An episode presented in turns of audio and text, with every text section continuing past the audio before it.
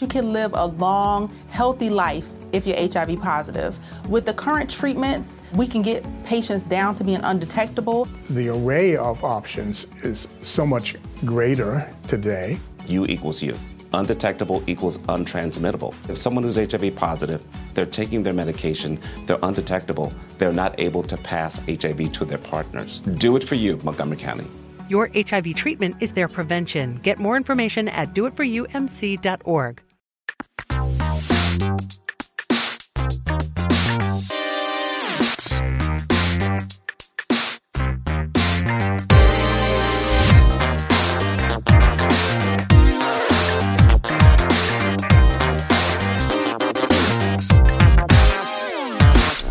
Saudações a todos e bem-vindos a mais uma edição do Mothership, podcast de videogames e outras formas de entretenimento eletrônico do Overloader.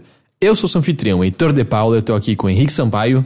Olá. E Caio Teixeira. Olá! Como estão, senhores? Ótimo. Bem, tudo bem? Comeram paçoca? Tão felizes? Puta, Doce. paçoca deu, deu um, aquele grau na, na hiperglicemia, saca? É, por que, que você não gosta do doce de feijão japonês lá, o doce de azuki? Quem falou isso? Você, eu ofereci e você não quis? Eu, eu preferi não, mas eu gosto. Mas é, por que, que vocês estavam pegando paçocas e por que tem doce de feijão? Porque, mais uma vez, a gente não tá no estúdio. Não, e não tem bolo. O- não tem bolo e o Dan ele teve ele teve probleminhas e aí por conta disso a gente tá gravando na sala antiga de gravação do Overloader novamente semana que vem. Se bem que eu não sei se eu prometi isso semana passada ou não, mas semana que vem a gente tá no estúdio de volta. A gente no bilheteria É tava melhor, no é nosso melhor só estúdio. falar que nessa semana a gente tá aqui. É verdade, na semana a gente tá aqui semana que vem. e semana que vem é um mistério. Vai que a gente semana nunca que mais volta aquele É estúdio. verdade, vai que o estúdio desaba amanhã. É possível. Mas, desabando ou não, sabe o que vai se manter de pé, firme e forte? Overloader. O Diego Matos e o Davi Vieira, que nos apoiaram em nossa campanha de financiamento coletivo que você encontra no apoia.se barra overloader. Se você gosta do nosso trabalho, se você gosta do que a gente faz, se você gosta do conteúdo do Overloader, se você gosta de paçoca, acesse o apoia.se barra overloader e considere se tornar um dos nossos apoiadores. Três reais por mês, menos que uma... Não, mais que uma paçoquinha, não é? Mais que uma paçoquinha. Mas já ajuda menos a gente do que um muito. pacote inteiro de paçoca. Exato, uma paçoquinha ou um pacote inteiro O de pacote é paçoca. ca- é caro, É, né? o pacote é caro, É especialmente se for aquela 15 reais. paçoquinha mini e tal. É. A Eu minha é mais cara? Ela é- eu acho que ela é mais cara porque coisas menores são mais difíceis de serem feitas, né? É porque tem mais embalagem, né? Talvez seja isso, eu nunca tinha pensado, porque eu achei que era só meio tática de, de marketing, mas enfim. Ou seja, não é uma boa ideia. Porque Imagina você vai você, gastar mais. embalar um mm por vez, ao invés de botar num saco só. É, isso É, seria isso é um desastre seria- ecológico, Seria estúpido. Mas a gente tá falando só do capitalismo. Apesar que o desastre ecológico, vocês viram o lance todo dos canudinhos, né? Sim, eu tô recente? vendo toda uma treta de vários lados. É, porque além de um problema ruim de você não ter canudos pra pessoas com necessidades especiais que possivelmente precisam, apesar de Sim. que eu ouvi algumas pessoas falando que em países banidos ainda os, os estabelecimentos têm canudos pra essas pessoas, é do tipo a poluição no mar de canudos é de 0,3%. A maior parte vem de redes de pesca e nada tá sendo feito sobre isso. Então é meio a gente tá fazendo muito barulho por talvez não o maior problema imediato no Mas é momento. sempre assim, é tipo quando enchem o saco ah, pra gente tomar cuidado com a água, que obviamente é civil você tomar cuidado com a água potável que você usa, mas quem é o maior gastador são indústrias e, a- e a- e o agronegócio, sabe? Então, tipo, Meio que não todo mundo pode mudar tudo é, que se a gente tanto. não usar mais água e o agronegócio continuar igual, a gente vai foder do mesmo jeito, saca? Então, É, tipo. Eles jogam a culpa pra, pra, Pra população, pra, é pra óbvio. população, pros, pro- pros civis, porém, os maiores destruidores são as empresas, as indústrias, etc. Teixeira, como você não tava com a gente na semana passada, eu Não. queria começar com você hoje. Vamos lá. Ah, você anda jogando um jogo chamado Vagante? Vagante. Vagante. É, é brasileiro esse jogo? Não. É espanhol? Não sei qual é a nacionalidade do, do time, mas não é brasileiro. Que raios é Vagante Cara, que é eu um jogo- nunca ouvi falar disso? Saca só, é um jogo que tá sendo feito desde 2014. Hum. 2014 ele foi lançado em Early Access. E se eu não me engano, foi agora no começo do ano que eles lançaram a versão definitiva. Tipo, cara, quatro anos em Early Access, saca? Ah, ele é um roguelike ah, em pixel art, visão 2D. E com permadeath e cenários gerados proceduralmente.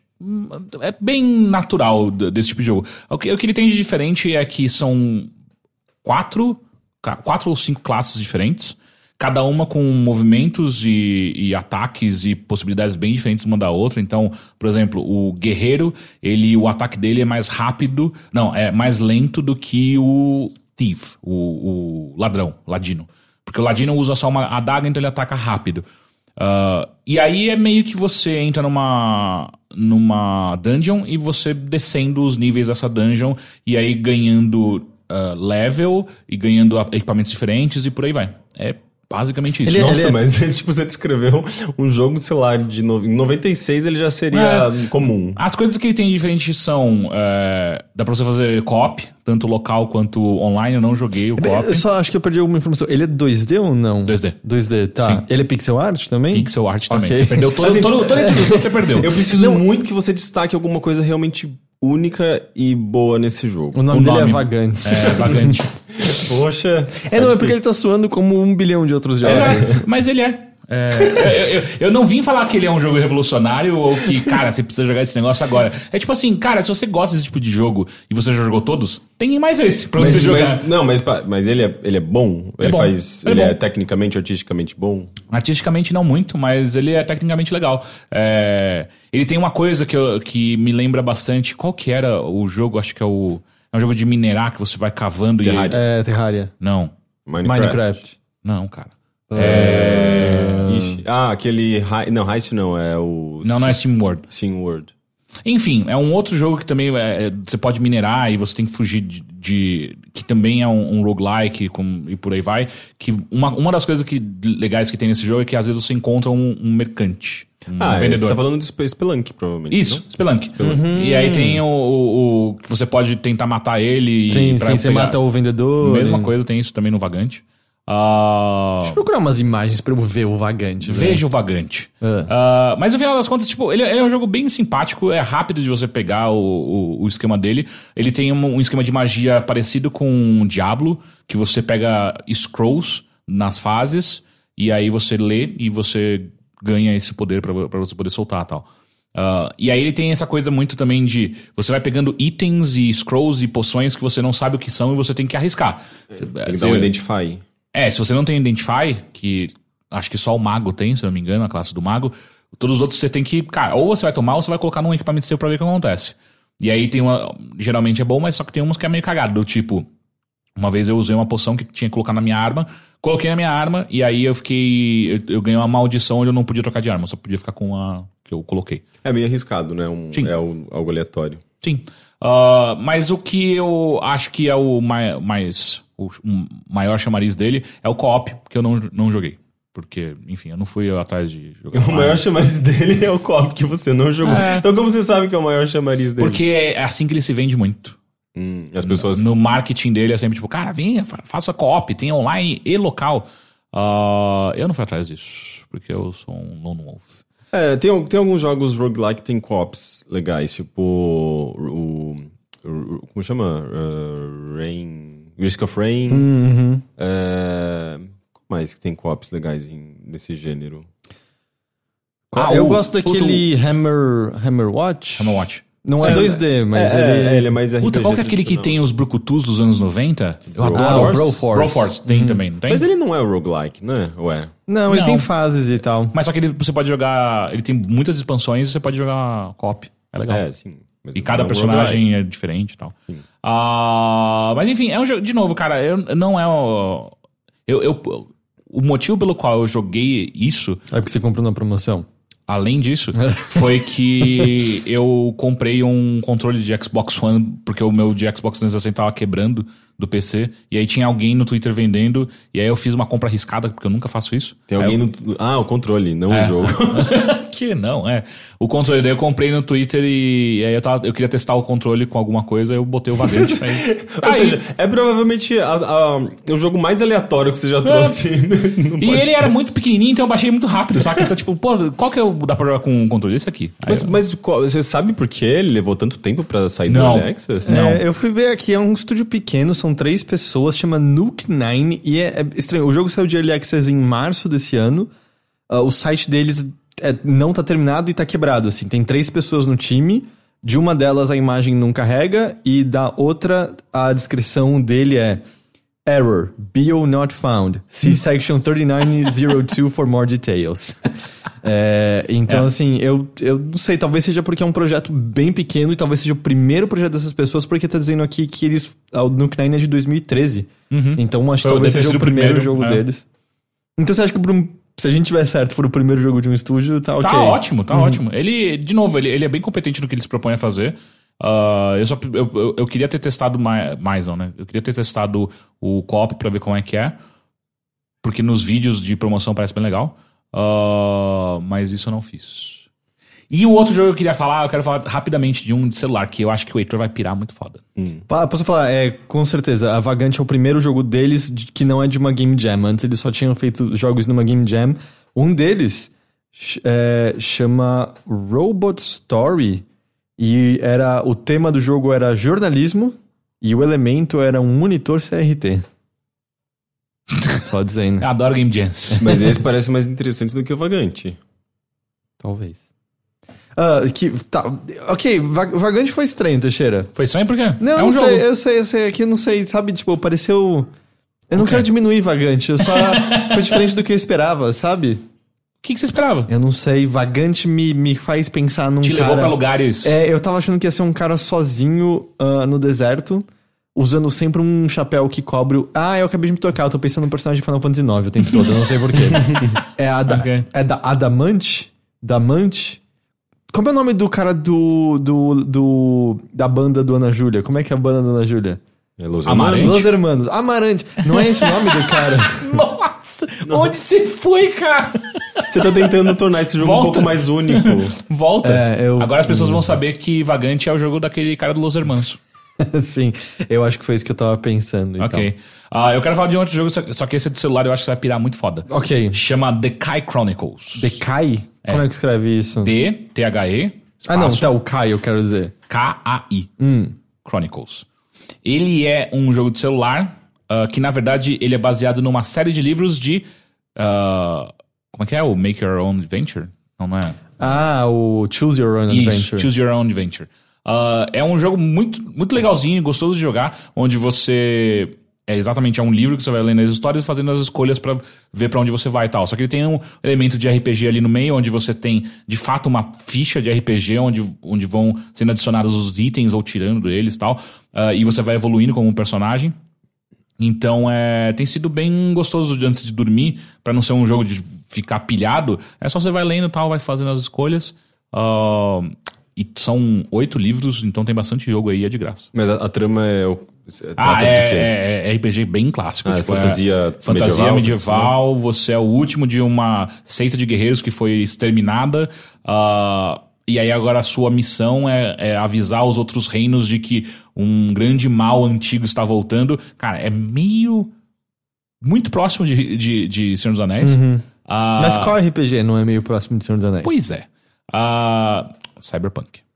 É meio próximo de Senhor dos Anéis. Hã? Não sei.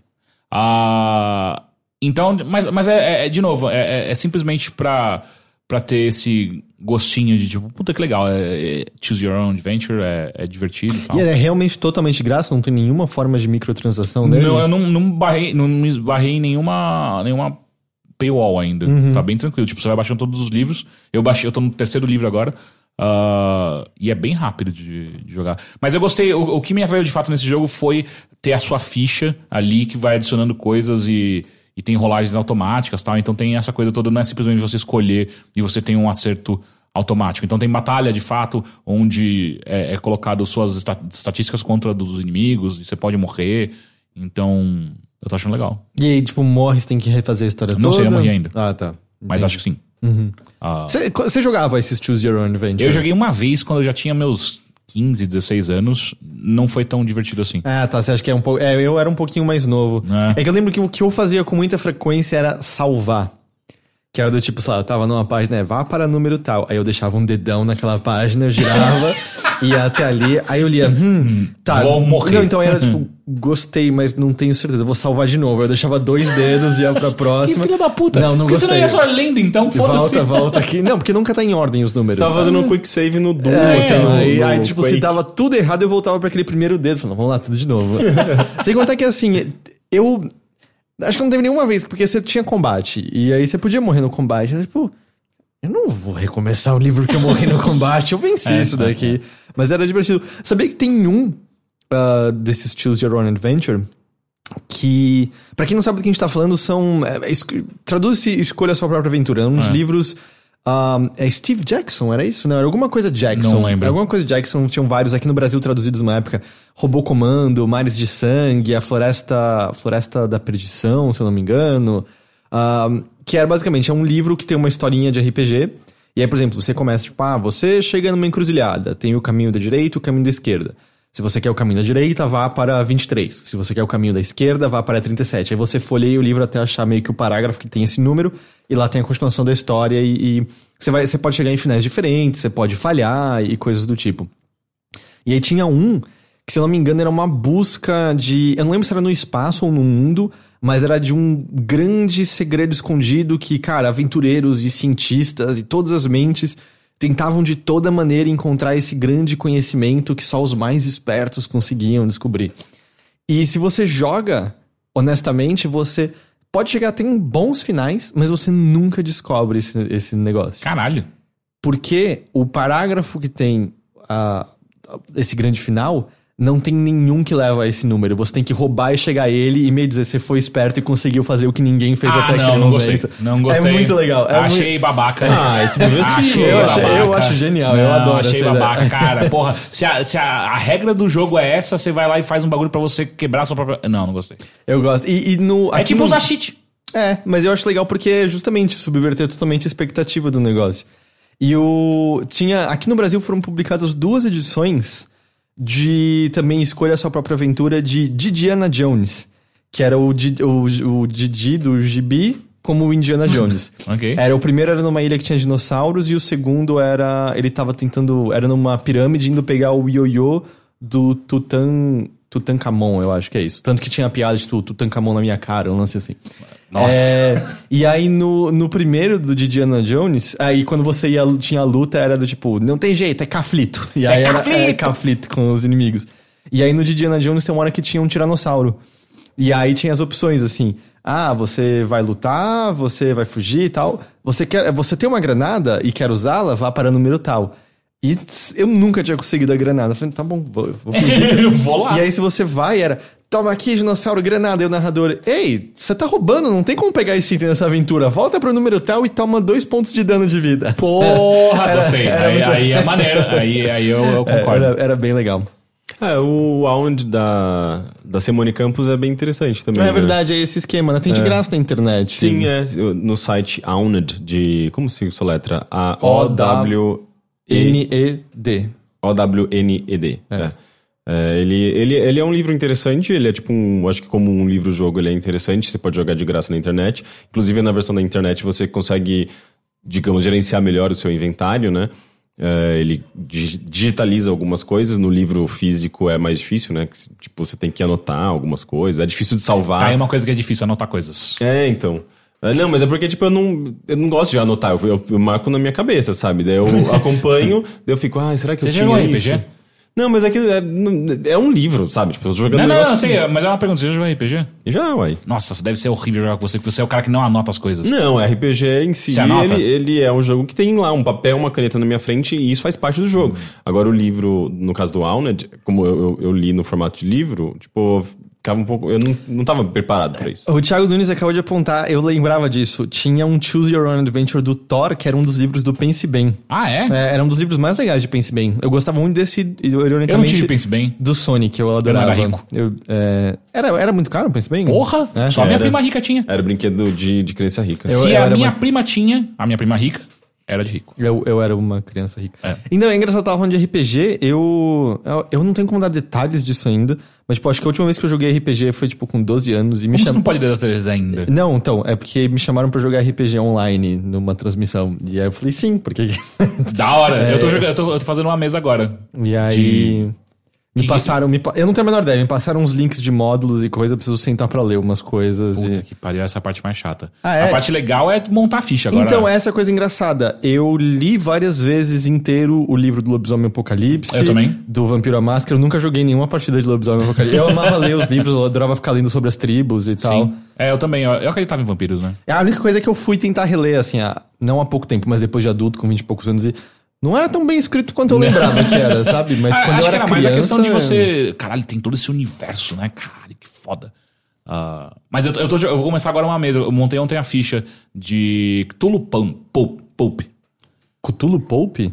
Pope. Ah, tá. Que é uma mistura do universo de Call of Cthulhu com todos os filmes pulps que existem, saca? Então, todos os arquétipos que você tem é muito de. Ou você vai ser meio Indiana Jones, você vai ser meio uma femme fatale. Eu quero ser meio Indiana Jones. É, é, então, é bem. Eu, eu tô esperando que seja bem divertido. Uhum. Vamos ver como é que é. Você vai mestrar? Não, eu vou jogar. Você já mestrou? Já, mecei muito. Mas tem cara de mestre. Eu mecei muito vampiros mitológicos, Mago Ascensão, Vampiro a Máscara. Você tem cara de mestre que curte matar os seus jogadores. Sim, eu matei É, muito. é. Tinha uma galera. O Felipe morreu muitas vezes pra mim lá em Atibaia. Ele quebrou umas coisas depois? É, eu matei ele só uma vez, na verdade. Ah, ok. A próxima vez que eu quase matei ele, caralho, Você eu nunca vi alguém tão bravo, velho. Isso, isso tem. Isso é engraçado como eu consegui presumir, né? Isso É, facilmente, só tendo visto ele uma vez na vida. É, é, Uhum. é. Ah, enfim, esse é Decay Chronicles e Vagante. São as duas coisas que eu tenho pra trazer, porque, cara, eu tô muito ocupado, eu não tô jogando muito, e o Switch faz mó cara que eu não ligo. O último chefão, eu nem cheguei a contar isso, né? Eu vou contar rapidamente. Eu tô jogando, eu- o último jogo que eu tava no Switch era o Mario Aces. Ah, e aí eu cheguei no chefão de no espelho e eu falei, cara, esse jogo é uma merda. Aquela campanha, ela tem uns picos de dificuldades aleatórios que você tipo, se sente cara, um lixo. Não dá. Eu não sei o que tem que... Aliás, eu sei o que tem que ser feito, eu só não consigo mesmo fazer. E eu falei, pau no seu cu, não quero mais jogar. E aí eu ia comprar... Mas peraí, é uma. É, é um, tipo uma partida Ninguém de. falou de Mario Aces? Ah, É uma partida de. É, é uma partida de squash no espelho, é isso, basicamente? Então, são. É, é que nessa fase do espelho você tem várias, vários momentos onde você. Como se fossem mini, mini bosses, até você chegar ao, ao chefão real. Ah, então, sim, durante o. Acho que os três primeiros mini bosses são. É uma partida de squash no, no espelho. Isso parece muito É, legal não, e de se aí- fazer na vida real e ao mesmo tempo meio desnorteante. É, só, só que ele coloca uma dificuldade onde aparece como se fosse. é, como se fossem. é, como que chama? Engrenagens de relógios que elas ficam rodando pelo espelho. E é um espelho bem grande. Então você tem que dar a, a, a raquetada certa, que tem os vários níveis de força, né? No momento correto, pra prevendo onde vai estar o negócio pra você acertar. Aí já é meio cu. Aí, beleza, você passa isso daí. Aí você chega no chefão, o chefão é escroto, sabe? Tipo, é, é muito merda. É um bagulho que fica. É, é bem um chefão de, de Mario, de Mario, né? De Super Mario de maneira geral. Uh, aliás, lembra muito de Super Mario 64, onde ele fica jogando coisas em você, você tem que desviar das coisas, pegar a bolinha, acertar a bola, e aí você só consegue de fato acertar ele quando você tem especial, só que pra encher o especial você tem que rebater a- e tem tempo. Cara, é, é, é, é uma bosta. Mas Sério, ainda, eu ainda assim, eu, quero, eu gostaria de ver isso em- na vida real. Deve ter, alguém já deve ter feito isso. Ah, Squash, eu joguei bastante mas Squash. Não, mas É, é isso- squash com um espelho, parece, parece tipo meio... Você vai quebrar o É, espelho. eu acho que vai durar uma raquetada. É, Não, gente com um espelho adequado pra isso, não Cara, é a gente vai fazer um espelho especial só pra, só pra ver qual é o, o clima de alguém se rebatendo no espelho. eu, eu vou procurar isso no YouTube, deve ter. Squash no espelho. É. É, não, algum, alguma pessoa, tipo, trolei meu espelho, joguei squash nele. Isso deve ter lá. Mas Porque, enfim, porque, tipo, é, squash é um, um negócio meio solitário, e aí você pode jogar com duas como pessoas, assim na não? verdade. É, é- é de duas pessoas. Não, mas você pode jogar sozinho ou também. de duplas. Mas você também pode jogar sozinho. É, mas geral- geralmente é treino. É, Não, é, ok, mas tipo, é justamente colocar um espelho ali pra você se sentir um pouco menos solitário, sabe? Eu acho que eu me sinto mais se eu faço isso, cara. Eu automaticamente, tipo, nossa, eu sou tão sozinho, eu preciso de espelho. Nossa, por que tem espelhos na sua casa inteira? Eu sou muito solitário. Tô jogando comigo E mesmo. É eu melhor não sei que- mais onde é o banheiro, porque eu não consigo achar a porta. Não, mas é melhor do que jogar xadrez consigo mesmo, né? É, isso é Eu não consigo nem imaginar como faz isso. Tem gente que faz. Não, eu sei que tem. Eu, eu não consigo eu fazer. Mas enfim, e e aí eu joguei Mario Aces e eu fiquei tão bravo que eu não ligo. O Switch faz mó cara. E eu ia comprar o Octopath Traveler até ver sua conversa com o Majin. Aí eu falei, ah, acho que eu não vou gostar desse É, jogo. eu falei um pouquinho no podcast, a gente gravou um vídeo que deve ir ao ar amanhã, possivelmente. Eu até ia falar mais um pouquinho aqui agora, mas eu, eu acho que você não vai gostar de Octopath Né. Traveler. Mas no geral você não tá jogando muito o quê? Falta de tempo? É. A Riot tá É, não, muito... e, e eu tô acordando muito cedo, segunda, quarta e sexta, e aí, tipo, cara, eu tenho o dormido- crossfit? Crossfit. Não largou ainda. Não larguei, cara. E aí, como é que tá as dores? Minhas pernas, eu quase não tava conseguindo andar ontem. É. Mas tá tudo bem. Tirando a parte que, sei lá, o quanto, o quanto é necessário você andar. Você já parou pra pensar nisso? Parei, é bem necessário. É, então. Eu também descobri agora com, as dores nas pernas, que é porra, eu gosto muito. Ah, mas enfim, aí co- como eu acordo muito cedo, eu vou dormir muito cedo também. Então eu tô. O meu, meu ritmo de. Durante a semana tá meio estranho. Uhum. E a gente também tá numa, numa época como deu uma certa pausa, assim. Tem, tem jogos legais saindo, mas não tá uma quantidade absurda. A gente tá pra entrar de novo na, na Avalanche, eu sinto, né? Nos Qual próximos é, dois, qual é o três próximo meses. grande lançamento que eu não lembro agora de cor? Próximo grande lançamento. ahn, grande, grande mesmo. É o Homem-Aranha? Eu acho que é o Homem-Aranha. É porque. Ai, tem aquele lá que é meio Dark Souls, meio Metroidvania agora em agosto, que é Adult Swim Games que tá publicando. Ah, que tem muito cara que você ia curtir, Death's Teixeira. Gambit? Death's Gambit, é esse. Ah, aí. sim, eu quero jogar isso aí. É, esse agora em agosto, se eu não tô enganado. Em agosto tem o Two Points Hospital, que é aquele novo, ah, aquele novo Theme Hospital. Ah, Ah, e eu tava afim, eu não sei porquê, mas na minha cabeça entrou uma vontade louca de jogar o novo Call of Duty. É, eu entendo, porque assim, eu gostei do que, do que eu joguei de multiplayer lá no evento, então. E vai ter o modo Battle Royale também, né? Pra É. gente. A gente joga junto. É, nunca dá certo isso aí, você já percebeu? Por quê? Toda vez que a gente joga junto, você fi- começa a me zoar e eu fico bravo. É, mas eu usou você porque você tá bravo. Exato, é, é então- um ciclo sem fim. Mas é agora em agosto. É mais, é mais isso. Mas tem um monte de coisa que de repente. É que normalmente no começo do mês eu faço a listinha de todas as, as coisinhas que vem em seguida.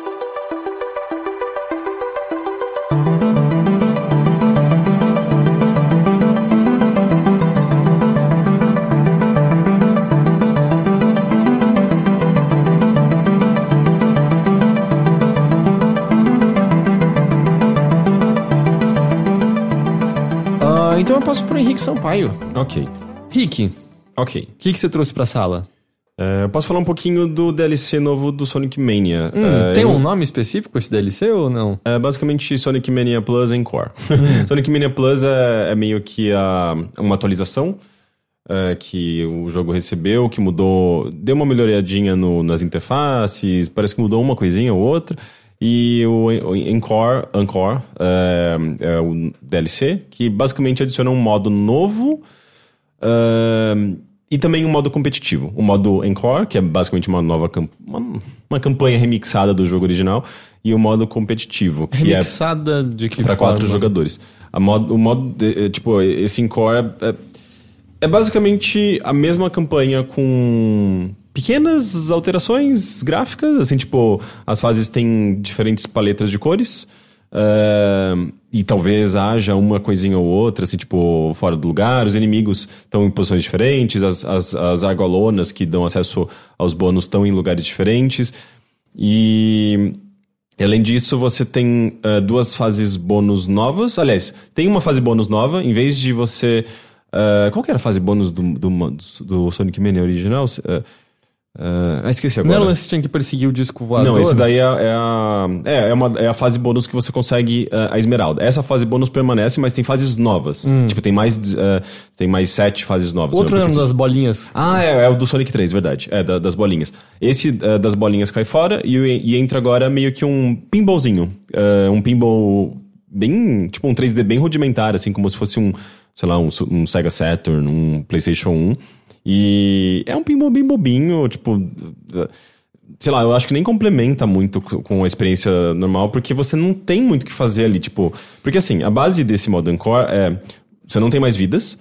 é, e você pode jogar com dois personagens ao mesmo tempo. Não ao mesmo tempo, mas ele, tipo, Sonic e Tails. Só que agora você pode trocar entre eles em tempo real. Tipo, porque nos, nos modos tradicionais você não pode fazer isso. Você tá jogando com o Sonic, o Tails tá te acompanhando, ele vai ficar te acompanhando pra sempre e caindo nos buracos e morrendo que nem tonto. Você diz trocar como no Donkey Kong Country, por exemplo? É, Tá. Isso.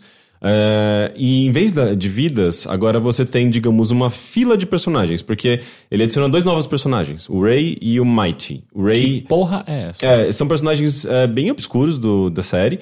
O, o Mighty, é, se eu não me engano, do, do Knuckles Chaotix, que por si só já é um jogo obscuro, né? De do 32X, mas é um jogo legal.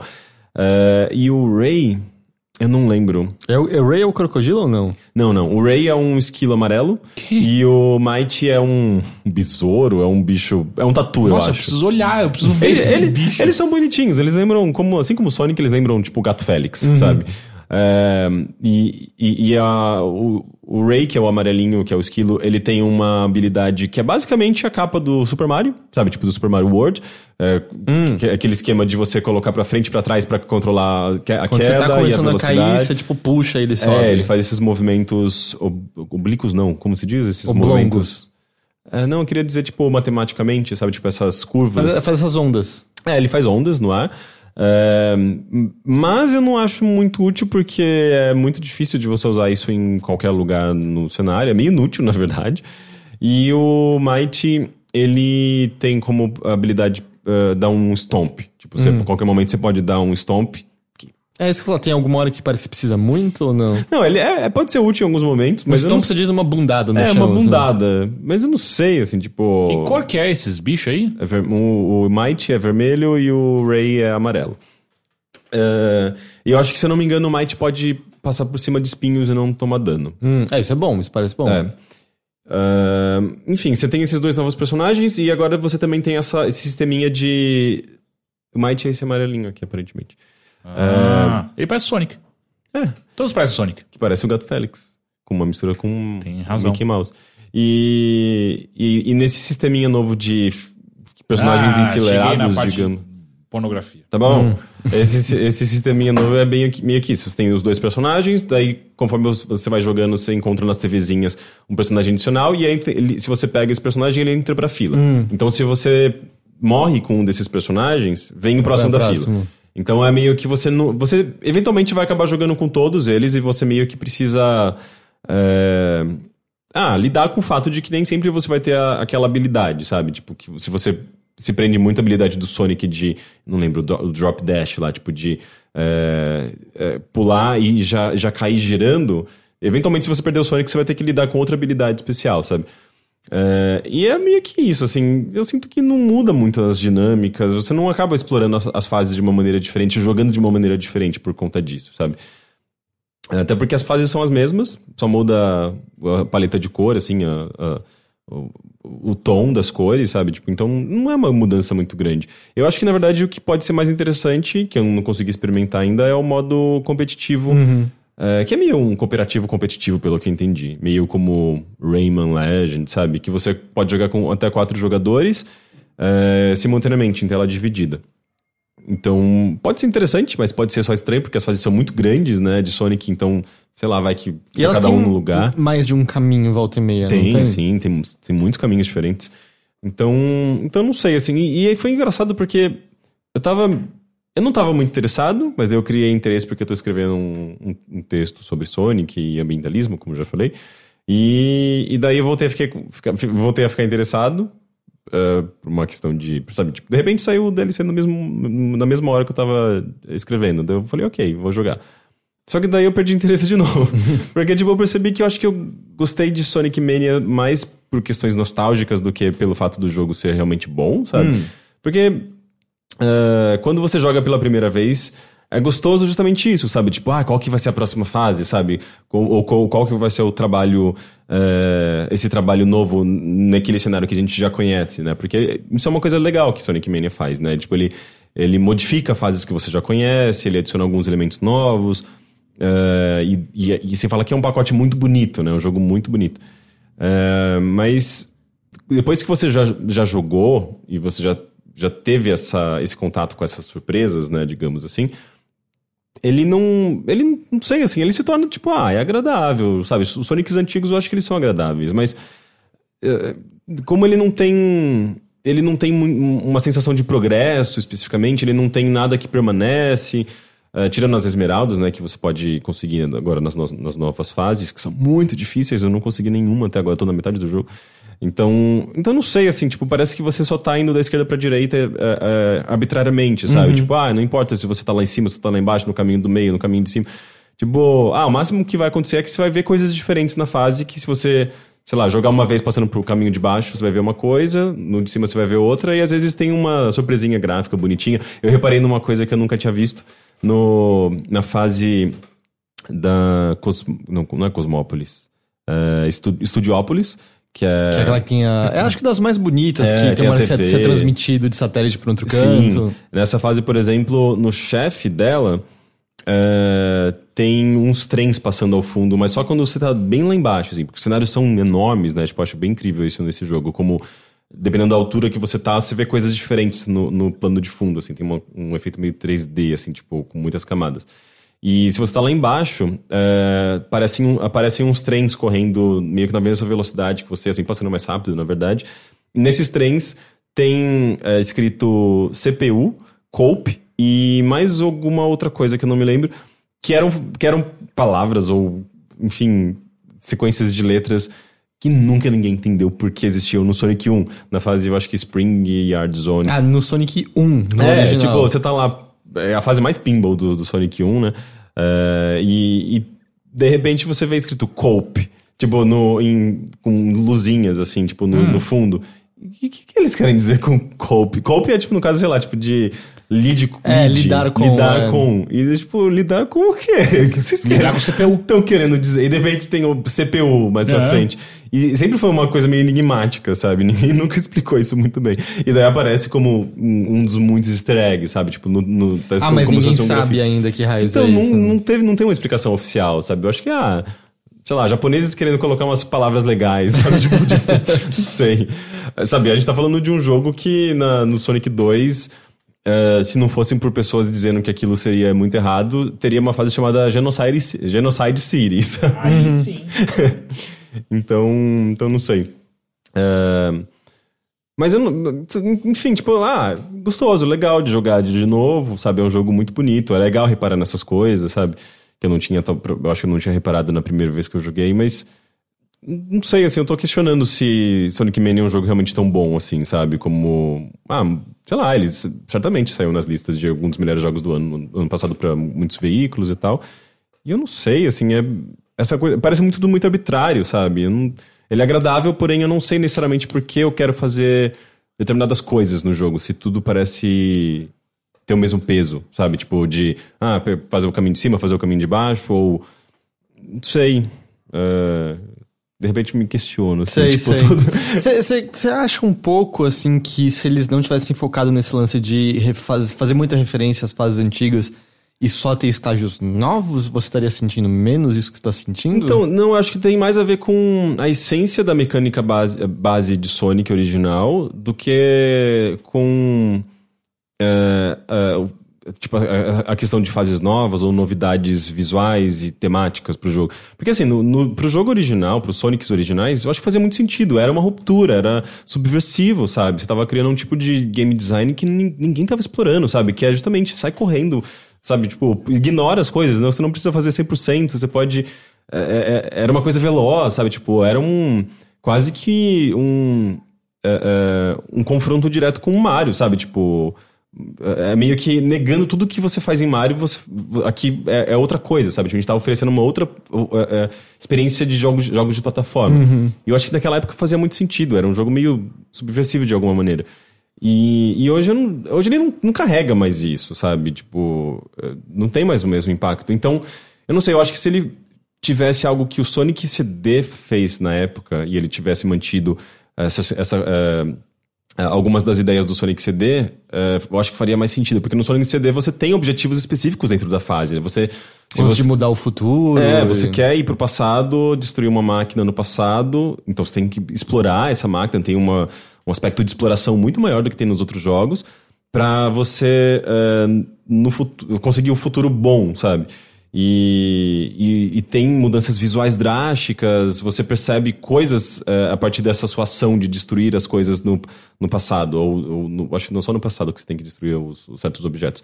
Então tem, tem uma camada maior, sabe, de exploração, de objetivo, e coisa que no Sonic Mania não tem. Mesmo nas fases do Sonic CD, no Sonic Mania, não, não tem esse elemento, sabe? É só.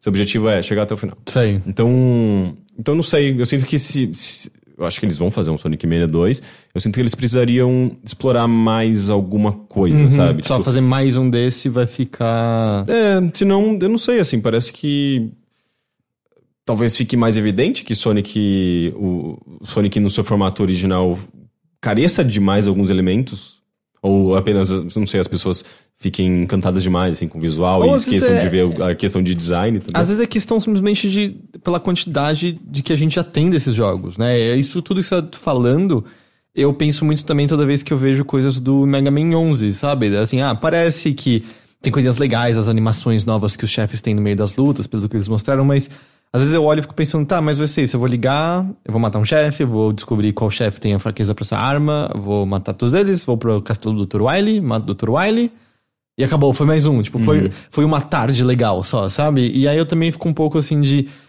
Eu fico feliz que eles estão fazendo um novo, assim como acho que a gente, você ficou com, com o Sonic Mania. Mas eu também fico questionando, a gente precisa de mais um que seja exatamente como aquilo que a gente já teve tantos e tantos e tantos, né? É, então, eu, eu, eu, eu acho que. Não é como se existisse um público demandando que o jogo seja exatamente a mesma coisa, porém com fases novas. Não, tipo, vocês podem adicionar elementos, vocês podem brincar com, com as mecânicas básicas sem acabar com a essência do personagem, sabe? Uma coisa, por exemplo, que eu acho que Sonic Mania tentou fazer e, e parou na metade é é, trabalhar um pouco mais, adicionar, mexer um pouco na estrutura de eh, coleção de argolas. É, porque, tipo, no Sonic Mania a base, ou na, na série tradicional, tipo, faz sentido. Você quer pegar 100, 100 argolas pra conseguir uma vida. Só que ele é muito punitivo, né? Você encostou no inimigo, encostou no, você perde tudo e você pode recuperar no máximo 20. E. Então é. Eu acho que, tipo. Às vezes é meio. É meio punitivo demais. Você, se- você se questiona se você quer coletar as argolas. eh, especialmente se você- se você já tem vida suficiente. Mas ah, no, no, no Encore, por exemplo, você não tem nem motivo, porque você não tem vida. Você, não, você pega 100 argolas, você não ganha nada. É. Então, tipo, você fica, por que que tem argola nesse Você modo, só quer precisa ter uma, só pra quando você apanhar não morrer direto. É, É, isso. é, pelo menos. É, e no Sonic Mania no, no, do ano passado mesmo, eles adicionaram aquelas argolas que valem por 10, que eu acho que é uma argola azul, que quando você perde elas são bem grandonas, assim, ficam pulando no cenário de uma maneira engraçada.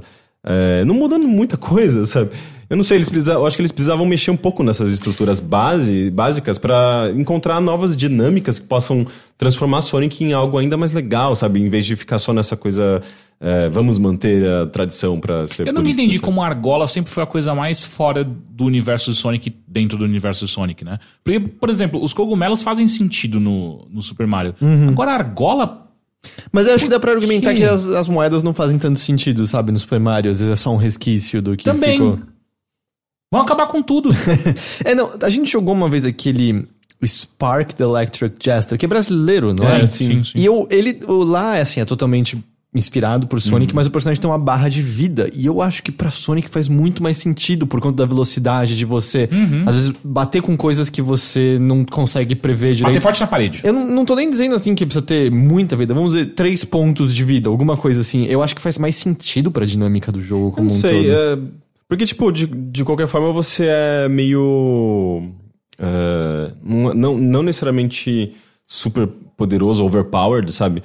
Mas você tem capacidade de se defender. E é um jogo sobre reflexo, né? Então, se você tá correndo é, e vê um inimigo, se você aperta pra baixo, você vai conseguir eliminar esse inimigo, sabe? Ele sempre foi pensado pra ser muito simples, né? Você só tem um botão pra tudo, que é pular, e o pulo já é o ataque também. E, e um, um toque pra baixo já, já serve como ataque, sabe? Então é muito fácil você atacar e se defender, sabe? É, Mas eu acho que, não sei, a estrutura dele foi pensado pra ser meio. Meio punitivo mesmo, de alguma forma, sabe? Pra você reagir rápido, e se você não reagir rápido o suficiente, você vai ser punido e. Que o Sonic é radical, né? Não sei, mas é, é algo que eu, eu acho que eu veria com bons olhos. Algumas mudanças, não fixas, sabe, pra sempre, mas algumas mudanças num, num próximo jogo, num jogo específico. Quanto custa esse DLC? 5 dólares, Cinco ele é bem baratinho. Eu vi algumas pessoas comentando que mais um dos casos de que não apareceu na PlayStation Store brasileira. Ah, é? Mas aí é coisa da, da própria SEGA, da própria, sei lá quem. Normalmente dá esses problemas que não acaba aparecendo nas lojas brasileiras, essas coisas. Tem alguma outra coisa que você quer falar sobre? Não, por enquanto Não? Bom, é, o Chasm ainda tá sobre embargo. Quando acaba o embargo mesmo? Semana que vem eu já consigo falar sobre ele. É, na verdade, é dia 31 de julho. Não, então é. É, não, semana que vem. É, no próximo Mothership eu, Ah, tá, eu- beleza. a gente pode abordá-lo. Tá bom.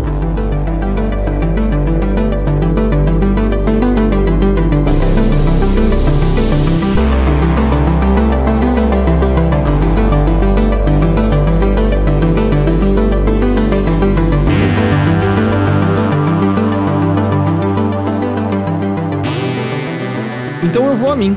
É, eu. Você. Eu cheguei em mim. Tava mó perto.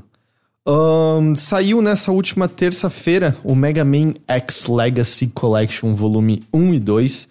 E eu andei jogando meio que muito desses jogos. A gente tá em 2008 falando de Sonic, Mega Man. A gente que tá em acontecendo? 2018, nem 2008. Eu falei 2008. A gente poderia estar em 2008. Seria mesmo estranho em se- 2008. Eu sou E mesmo se 2008, fosse I 2008, a gente seria estranho falar de Sonic e Mega Man. É, é, alguém fez esse comentário durante a transmissão de Mega Man ontem e falou: Ah, isso é Black Eyed Peas. E aí as pessoas, não, isso é um meme. Eu, Não, mim, não, não. É Black Peace. Pra mim é Black Eyed Peas. É. Mas. ah, eu não quero. Vocês se segurem nas suas cadeiras.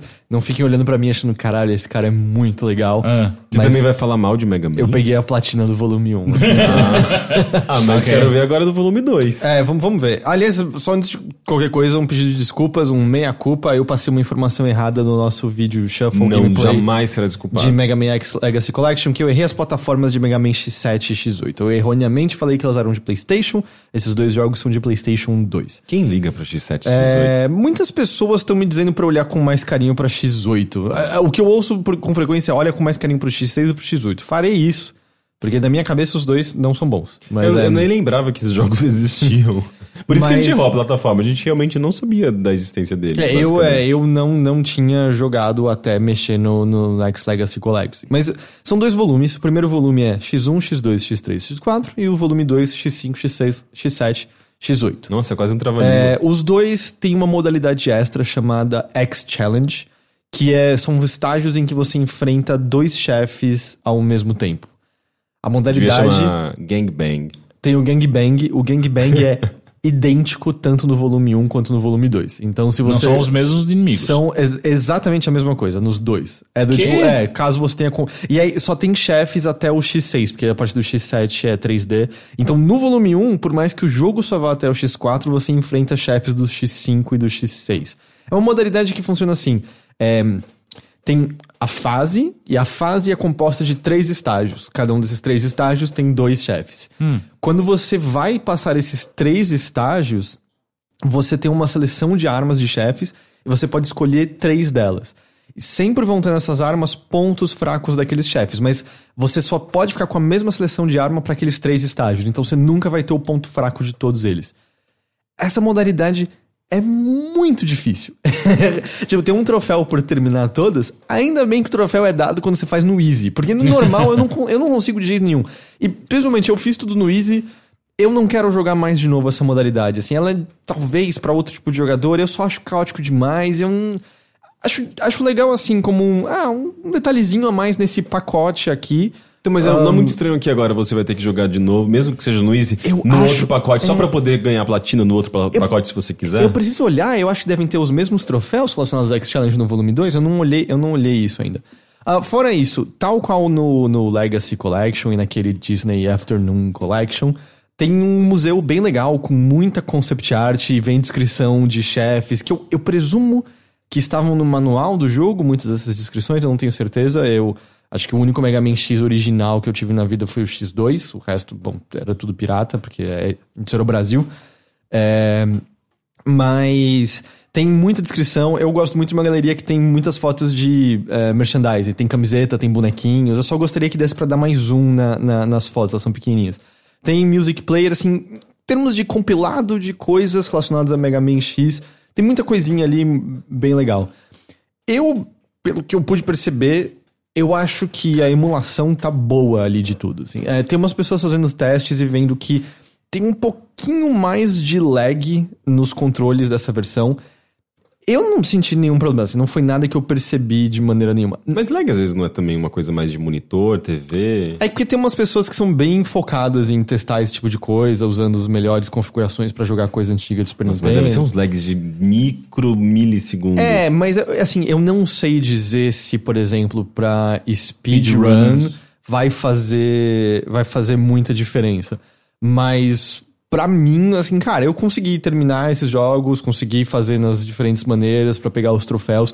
Eu nunca senti nenhum problema. Assim, o que eu posso dizer, às vezes eu sentia que eu dava, eu queria dar o dash e pulo quando eu tava grudado na parede e não saía. Mas eu também errava isso no Super Nintendo. Eu não, eu não tenho como dizer, não, foi o lag. Eu acho que fui eu como jogador errando um pouquinho o timing dos botões, sabe? Então, até onde eu pude perceber, pra mim os jogos estão ótimos. Ele tem umas opções de filtro, tem um que alisa tudo. Eu acho que fica horroroso. Eu gosto de deixar meus pixels ali sem também aquele efeito de monitor CRT. E ele também tem diferentes aspect ratios. Um é horroroso, que ele estica tudo pra tela. Eu não sei porque alguém ia querer isso. E aí tem outros dois que ele mantém os aspect ratios mais próximos das versões originais. fica bonito, sabe? Eu acho que tá tudo ok. Eu não percebi aqueles tipos de problemas que volta em minha emulação tem, de que quando o cenário tá scrollando, às vezes você vê, sabe, meio que umas ondinhas assim, nele se montando e coisa do tipo. Não senti nada desse tipo de coisa. É, e ah, não tem opção de filtro no X7 e no X8, que são os de PlayStation 2, que aí já eram 3D e, e coisa, e coisa do tipo. Pequenas pe- particularidades que podem incomodar algumas pessoas. É, você pode mudar entre Mega Man e Rockman de todas as versões. Só que no Mega Man X4, mesmo que você mude pra versão japonesa, não tem as músicas da versão japonesa, em especial a música de intro, que era uma música cantada e tal, por problemas de licenciamento. Então isso não está lá em nenhuma das versões que você acessar. Mega Man X3, a versão que tá lá é a do Super Nintendo, não a de PlayStation nem de Sega Saturn. Ah, e também a o Mega Man X4 é a versão de PlayStation, não de Sega Saturn. No Saturn tinha uns efeitos a mais nas fases, umas Então, coisas assim. porque ele eles parecem ter escolhido versões inferiores. É, eu. Depende. Tem muitas pessoas que preferem a versão do Super Nintendo no- dos Mega Man X3, por exemplo, porque gostam mais da música, apesar de não ser música em CD e tal. Nossa, Então, é, porque a música do Super Nintendo era, de Super Nintendo, Super Nintendo era bem mais limitada, né? Os timbres eram mais limitados. É, e, de novo, eu, é, eu joguei todos esses jogos em sequência agora. O Mega Man X3 foi a segunda vez que eu joguei. A primeira vez que eu joguei foi na transmissão quando eu fiz. Tal- eu acho Mega Man X3 um jogo ruim. Mas a pior parte de longe são as músicas. As músicas são insuportáveis naquele jogo. Então, bem que dane-se. A melhor opção quando você joga Mega, Mega Man X3 é botar no mudo e botar a música que você quer. Cara, eu falei pra você na- no vídeo. São uns loops de 10, 15 segundos as músicas da- de algumas fases. É insuportável, assim. E é muito louco porque você vai pro X1, tem algumas músicas icônicas, maravilhosas da série, e no X3 é insuportável e tal. E aí do X4, eu, não, eu nunca joguei a versão de Saturn, eu não sei dizer se os controles eram piores. A impressão que eu tive é, as pessoas associam muito mais Mega Man X4 à versão de PlayStation e tal. Então acho que isso também faz parte da, da escolha. Às vezes a versão de PlayStation foi ah, o desenvolvimento principal e o Saturn foi um porte só, e por conta disso, não sei dizer exatamente ah, a lógica da escolha por, por trás disso e tal. Mas eu gostei, eu, eu me diverti jogando exaustivamente X1, X2, X3, X4. Comecei o X5 agora e quero, quero ver os outros.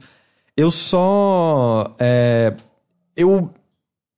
Eu questiono só muito a decisão da Capcom dividir isso em dois volumes, sabe? Porque os bons jogos estão no volume 1. É o X1, o X2 e o X4. O X5 e o X6 é, o X, são até. é, Bom, eu não posso falar tanto do X6. O X5 é ok. O X7 do que eu joguei até agora é uma Qual que é tragédia. do PS2? É o do PS2, X7 e X8. Então foi o X7 que eu joguei O bem? X7 tem momentos 3D, você usa um, Não, um, um robô chamado Axel, que. É, é uma tragédia aquele jogo, é horroroso. E aí, eu não sei, assim, é o pacote claramente mais fraco, sabe? Do X5, X6, X7, X8. Tenho certeza que as pessoas gostam, como eu falei, muitas pessoas vieram falar pra mim: não, não, dá mais atenção pro 6 e pro 8. Mas eu, eu nunca vi ninguém falando, cara, mas eles são melhores que o X1 e X4, sabe? Eu não. isso não existe. Eu. eu é muito difícil, eu acho, que sustentar essa decisão de dividir entre Parece que dois você tá pacotes. falando dos, dos discos da Xuxa. E além de tudo, assim, cada um dos jogos custa 20 dólares. Eu já acho. Eu já acho meio caro pra ser justo pra uma compilação dessa. Na minha cabeça tinha que ser mais 15.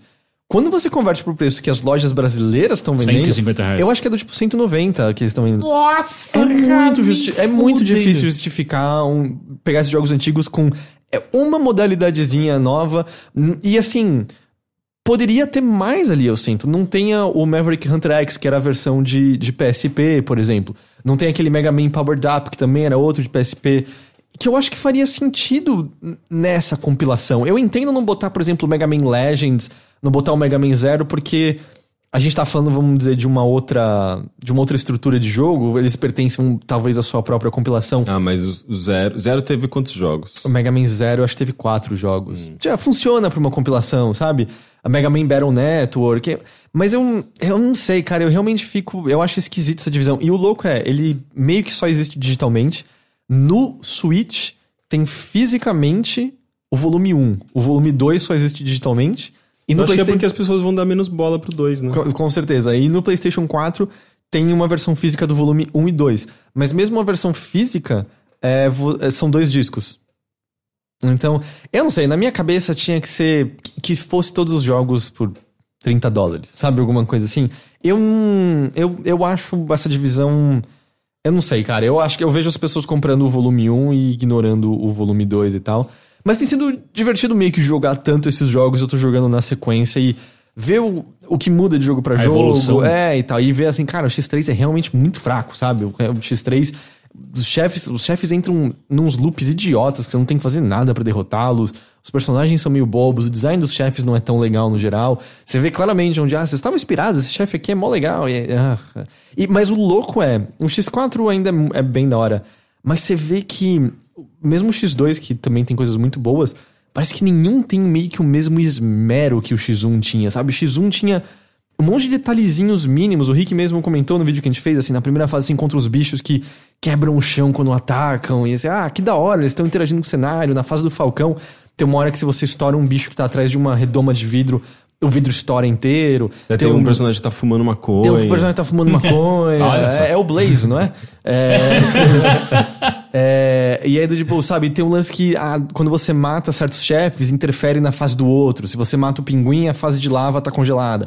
Se você mata o falcão, a, a nave dele caiu na fase de eletricidade. Sabe, uma mudou. fumaça assim de marofa. É, escrito 4,20. é. Então, assim, eu.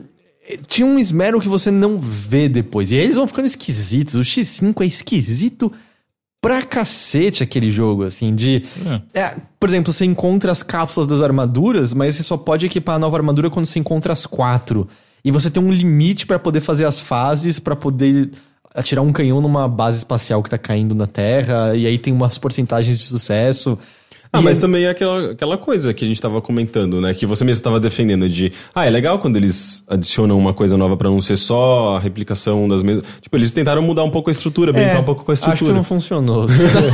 ah, mas pelo menos eles Sei. tentaram. E ele tem. E aí também o X5 ele cai na. Ele cai naquele problema que a Nintendo tem muito, que é. Tipo, você chega numa porta e aí. Tá, eu vou atirar nessa porta, sabe? Pra quebrar ela. E aí você chega, congela e aí aparece uma mensagem dizendo: Ei, X, para quebrar a porta, atire nela. Nossa, Você- que saco. Tá, aí você atira. Aí você anda 10 passos e aí tem umas plataformas se mexendo. Pum, congela o jogo. Ei, X, cuidado! Essas plataformas se mexem. Você vai ter que pular de uma em uma pra. Por que será que isso aconteceu, né? O. Sonic também Sim, sofreu cara. muito com isso. É bizarro, assim, a tutorialização. A gente tá agora chegando. Agora, a gente já tá uns 3, 4 anos no momento de não tutorialização extrema dos Ah, o jogos. Vagante, inclusive, zero tutorial. Tem coisas que você vai descobrindo, tipo, ah, se eu clicar isso aqui, acontece isso. Ah, E, tá. e tem jogos que erram, né? Tipo, tem muitos jogos que não entenderam por que, que é gostoso descobrir as coisas em Binding of Isaac, em Dark Souls e coisas do tipo. Tem uns jogos que é só, não vou dizer nada, e você fica, tá, eu não tô nem um pouco afim de descobrir. Não sei nem cara. como liga. É. Como, como começa esse jogo? Ah, mas a gente tá finalmente numa fase pó- pós-tutorialização completa, que eu acho que a Nintendo foi a pior criminosa disso na era do GameCube e de Wii, tranquilamente. Mas é muito louco, sabe? Tipo, tá, eu, eu tô vendo um buraco com espinhos e plataformas, eu, eu entendo o conceito de pular de uma plataforma em outra, sabe? Não sei, assim, parece que eles faziam jogos para pensando em pessoas que jamais jogaram videogame, só que, tipo, até para essas pessoas esse, negócio seria muito chato, sabe? É bom deixar a pessoa descobrir sozinha.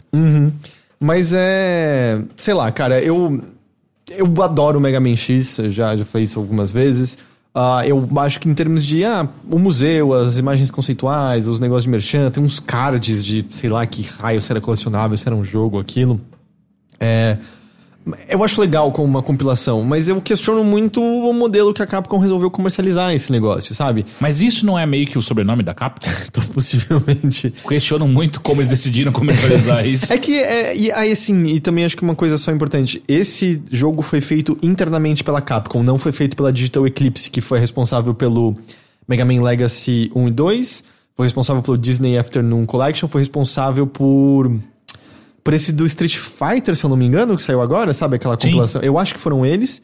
E eu acho que eles estão trabalhando naquela SNK Anniversary que vai sair em novembro agora e tal. Eu acho. Porque eu vi o Frank Cifaldi falando sobre. Eu presumo que ele. Ou pode ser que seja só o Frank Cifaldi relacionado a isso. Mas a emulação tá legal, pelo que eu pude perceber tudo.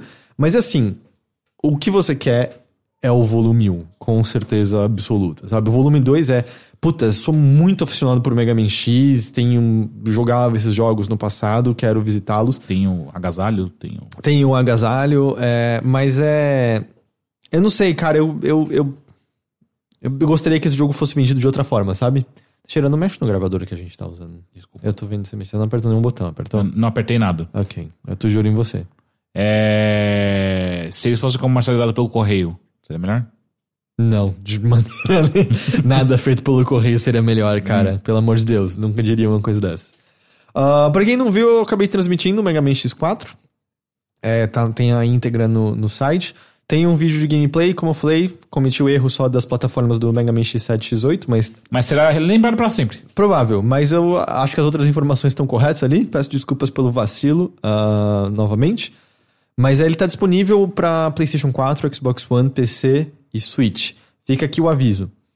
E computador da Xuxa? No computador da Xuxa, não. Porra, mas é licenciado. Sei lá. É, sei lá. Eu gosto quando eu olho pra cara do Teixeira e o Teixeira, cara, eu não sei, eu não sei. Vai, eu não vou te Aí ajudar. precisa de um né? segundo Rick Pô, mas pra é- mas é porque das piadas que o Rick faz Os, os discos da Xuxa foram até X8 também. Sério? É, o show da Xuxa 8. Você tá falando sério? É, no 9 não, acho que nunca Existe existiu. uma relação entre Mega Man Ok, e Xuxa. agora. Você, e você, você lembra daquela outra teoria também, de que cada. é, De, na verdade, ela tá prevendo o PlayStation? Quê? Porque cada, cada capa do disco da Xuxa, ela tá fazendo um, um- um- uma, uma forma. Na, no show. E aí, PS... É, porque em um ela tá fazendo um triângulo, o outro ela tá fazendo um quadrado com corpo. Eu- Como eu- você faz quadrado com o corpo? ela faz uma forma meio quadrada, assim, com a perna. E, Hum. e daí ela tá, na verdade, prevendo a existência do PlayStation. é sério. É, eu então, gosto dessas teorias aí. é, segundo o que estão falando, a versão de Switch não tá muito legal. Tá rolando uns slowdowns meio, meio forte. E parece que na versão de PC também tem alguns probleminhas de resolução. Eu vi algumas pessoas também falando que elas estavam com dificuldades é, de, de rodar o jogo e tal. Ah, então, assim, eu joguei no PlayStation 4 lá, tava supimpa, tava tudo ótimo. E aí fica a esperança, né, de que. Porque assim, o. Eu sei que eu tava falando que eu tenho minhas dúvidas sobre o Mega Man 11, mas eu fico mais feliz de que eles estão fazendo um. E eles disseram nessa última E3 que Mega Man 11 tá sendo feito por conta da recepção que Mega Man Legacy Collection teve. Vai que essa, re- a recepção disso Faz leva o X. X9, que no Brasil vai ser incrível. Vai ser perfeito. Tem a X9 paulistana ou até mesmo pessoas que morrem por, por dedudar os outros. E, e é o, o lance é, eu não sei se vocês lembram que no Legacy Collection tinha uma concept de um chefe que depois, acho que era no Legacy Collection 2, que uma vez que anunciaram o Mega Man 11, a gente viu que a concept era de um chefe do Mega Man 11. E, e aí o lance. E também parece que na trilha sonora, numa trilha sonora do passado, uma vez eles deixaram uma indicação que acabou sendo o Mega Man 9. No Japão saiu a trilha sonora do Mega Man X Legacy Collection e tem um livreto, e no livreto tem meio que um bloquinho assim, dando uma resumida de cada jogo. E aí tem lá o X8, e depois do X8 tem um bloco vazio escrito a história das lutas de X não acabaram ainda. Então pode ser uma indicação que tem um, novo, um X9, que tem um X9 a- X9 tá vindo. tem um X9 vindo aí e tal. É, tomara, assim, seria, seria legal, sabe? É, Veremos. Veremos. Eu tô pensando se tinha alguma outra coisa sobre Mega Man X. Eu acho que é isso. E eu acho que eu abandonei Octopath Traveler. É? É, Eu acho que sim. Eu... Então empresta. É digital. Ah. Não- não- não- Ah, pelo... por que eu vou comprar um negócio físico? Não, eu sei, mas. Caras, é assim. A estrutura dele é muito repetitiva e estranha, sabe? É só. Tem um capítulo do personagem. é, e você tem uma recomendação do capítulo. da- tem uma recomendação de nível do capítulo. E esses capítulos estão sempre numa cidade. Você entra na cidade com esse personagem na sua equipe. Ele vai dizer: Quer começar a história desse personagem, desse capítulo? Quer. Você diz: Quero. Você vai ver uma cutscene. Você vai interagir minimamente nessa cutscene. No máximo, você vai usar a habilidade do seu personagem num momento ou outro, com chance quase zero de falhar. É como se fosse um- uma cutscene interativa, mas assim, tipo, é tudo linear. É, be- extremamente linear. pré- Pré-definido. Acabou essa cutscene, você vai ter uma nova dungeon. Você vai matar um chefe no fim dessa dungeon. Cutscene. Acabou o capítulo desse personagem. Abriu num lugar do mapa o próximo capítulo. Cada personagem tem quatro capítulos e aí acaba o jogo. Tem umas coisinhas secundárias a mais. Mas assim, eu não tô gostando de nenhuma das histórias. Eu tô achando elas todas clichês sem graça. O lance dos personagens do time não interagirem quase um com o outro, tirando nas vinhetas, mas da- das histórias deles não se cruzarem de forma nenhuma me distancia. E eu. O combate é gostoso, mas eu não. Eu não tô vendo muita coisa nele, assim. Eu, eu realmente me parece que o jogo é muito mais baseado em você ter nível e equipamento. Não me, não me parece ser sobre estratégia, sabe? Porque eu, eu não sei, assim, eu tive, por exemplo, no capítulo 2, cheguei num lugar que eu, sei lá, tava um nível abaixo do recomendado. E eu cheguei realmente, não tomava cuidado, duas porradas eu morria. Fiquei fazendo nível, fiquei fazendo nível, fiquei fazendo nível. Cheguei no, todo mundo no nível que o chefe pedia. E aí eu lutava contra o chefe e aí, de fato, assim, eu conseguia vencer os inimigos e conseguia vencer o chefe. E aí, uma vez na luta em si, tá, eu atacava o ponto fraco do chefe, quebrava a defesa dele, atacava um monte de magia, atacava um monte de ataque. Eu voltava a defesa dele, atacava o ponto fraco, atacava um monte de magia, atacava um monte de Ué, mas ataque. você tá descrevendo todos os RPGs em turno. É, não sei, mas é que nunca parecia que tinha. Que eu tava tendo que, tipo, usar uma magia de defesa, melhorar meus stats, pensar em qual, sei lá, se eu quero matar o Minion antes, se eu quero matar o Minion depois. Não, mata antes É, e não deixa é, voltar tem- nunca mais. Tem que sempre matar os Minions antes. Mas eu não sei, assim, do tipo. Tá me parecendo menos do que eu vejo em outros RPGs, na, na real, pra ser sincero, sabe? Eu não tô tendo que estrategizar quebra de defesa. Só, ah, eu tenho nível pra sobreviver. E ainda assim, as lutas de chefe são muito longas, por motivo nenhum. Assim, coisa assim, tá, ele. Ele não tá me matando e eu tô há 10 minutos lutando, sabe? Nossa. Por que que tá durando tanto tempo? Ele não tá, não tá mudando a forma dele, não tá mudando, é só... Tá? Vocês botaram só muito HP nesse bicho mesmo, beleza e tal. E... Você fica até tipo, será que eu tô fazendo alguma coisa errada? É, e, e o que me fez muito questionar isso também é que, por exemplo, um dos chefes, eu olhei os pré-requisitos, eu tinha o nível. E, só que assim, ele tinha um ataque que causava muito dano e o minion dele tinha um ataque que causava muito dano. Eu dei uma sorte, eles spamaram cada um duas vezes esse ataque Acabou e matou todo mundo. Aí, bom, vamos lá voltar de novo. Eu dei azar, morreu todo mundo. É, tô com preguiça de grind, tentar uma terceira vez. Nunca spamaram, venci. Então é meio. Hum. E eu acho que o que mais me confundiu foi agora no da Hanit, que o nível era recomendado era 27. Tava no nível 30 todo mundo. Eu tava na dungeon lá individual dela. A dungeon era um pedacinho numa montanha e era numa floresta. Nesse pedacinho da montanha, de repente, tinha uns bichos muito fortes. Muito fortes, assim, tipo, uns, umas lutas que eu tava demorando e um outro que parecia um esquilo que matava a party inteira com duas porradas. Falei, tá, eu não tô Cacete. preparado nem um pouco, eu não sei, tipo, eu tô com o nível certo, mas beleza, deixa eu fazer um grind. Cheguei tudo no nível 35. Os bichos desse pedacinho eu matava de boa, quando aparecia esse esquilinho, duas porradas ele me matava. Eu falei, cara, que coisa louca, sabe? Eu É, subi- tipo quando aparecia aquela porra daquele do. do. Como é que chamava? Ah, que era o. Final Fantasy VII? Os weapons? Não. Quando aparecia aquela merda daquele, daquele cacto. Ah, o Cactuar. É, não, acho que era no 8 que tinha um chefe Cactuar. Caralho, que... irmão, porra, não importa onde você tá, ele vai te foder a vida, velho. E aí eu, aí eu eventualmente falei, ah, quer saber? Eu vou, eu vou tentar ir pra floresta em frente. Vamos ver como eu me lido com esse chefe. Se atravessa esse pedacinho de montanha, que é obrigatório você passar, eu entrei na floresta. Todos os bichos da floresta eram infinitamente mais fracos do que o do pedacinho de antes. Eu atropelei todo mundo e o chefe eu matei de olho fechado. Eu fiquei, mas. Por que caralhos no pedacinho obrigado pra eu entrar na floresta tem um monte de bicho forte que me faz achar que eu tô num nível abaixo? Se o pedaço onde a dungeon principal se passa, todo mundo é mais fraco. E aí eu tipo, não tive que fazer nada no chefe, eu só fiquei tacando ataque e matei ele de boa. Que coisa estranha. Eu achei esquisito. eu E aí. Só que o lance é. Dito isso, eu não odeio esse jogo de maneira nenhuma. O louco é que ainda por estar no Switch eu ligo 15 minutinhos quando, sei lá, tô esperando, sei lá, o- a água ferver do almoço. Eu ligo, faço umas lutinhas, não demora 15 minutos pra água ferver, mas enfim. Às vezes Tava é. assustado quanto a água estava fervendo. Tem que botar fogo? Eu ficava só no ódio, olhando pra ela até ela ferver. É, ou, sei lá, tipo, ah, eu tô indo deitar, mas eu ah, não tô afim de dormir ainda, deixa eu fazer 15 minutinhos de, de, de grind aqui e tal. É, nesses pulinhos assim, e eu, eu acho que ele tem uma vibe agradável. Eu não canso de dizer como eu acho o visual dele muito bonito, muito, a música até que é agradável, mas assim, é um RPG extremamente sem graça, sabe? É um RPG nada criativo, é um RPG que uh, me decepcionou extremamente, mas eu não consigo odiar ele, Como sabe? não é criativo, olha o nome Octopath É, Traveler. significa sete, sabia? é que no episódio passado eu fiquei falando, acho que são sete personagens. Octo, sete. Sete. Uhum, uhum. É, então a gente continua afirmando que Final Fantasy Tactics é o melhor RPG já feito. Ah, não. não. Ele, ele é um Tactics, ele é um Tactics, ele nem é RPG exatamente. Então. Mas não, assim, o Octopath não chega aos pés de. Não, eu, eu prefiro o Final Fantasy Tactics. Não chega aos pés de Final Fantasy VI, não chega aos pés de Final Fantasy VII, não chega aos pés de Final Fantasy X, não chega aos pés de Final Fantasy IV. Nem de Vagrant Story. Não, não, mas também o que chega, né? Final Fantasy Tactics? É, E aí, sei lá, eu tô meio assim. é Por isso que eu também eu tô meio deixando de lado. Tá meio que sendo esse passatempo entre uma coisa e outra, mas nada ali tá me pegando, sabe? É mais ou menos.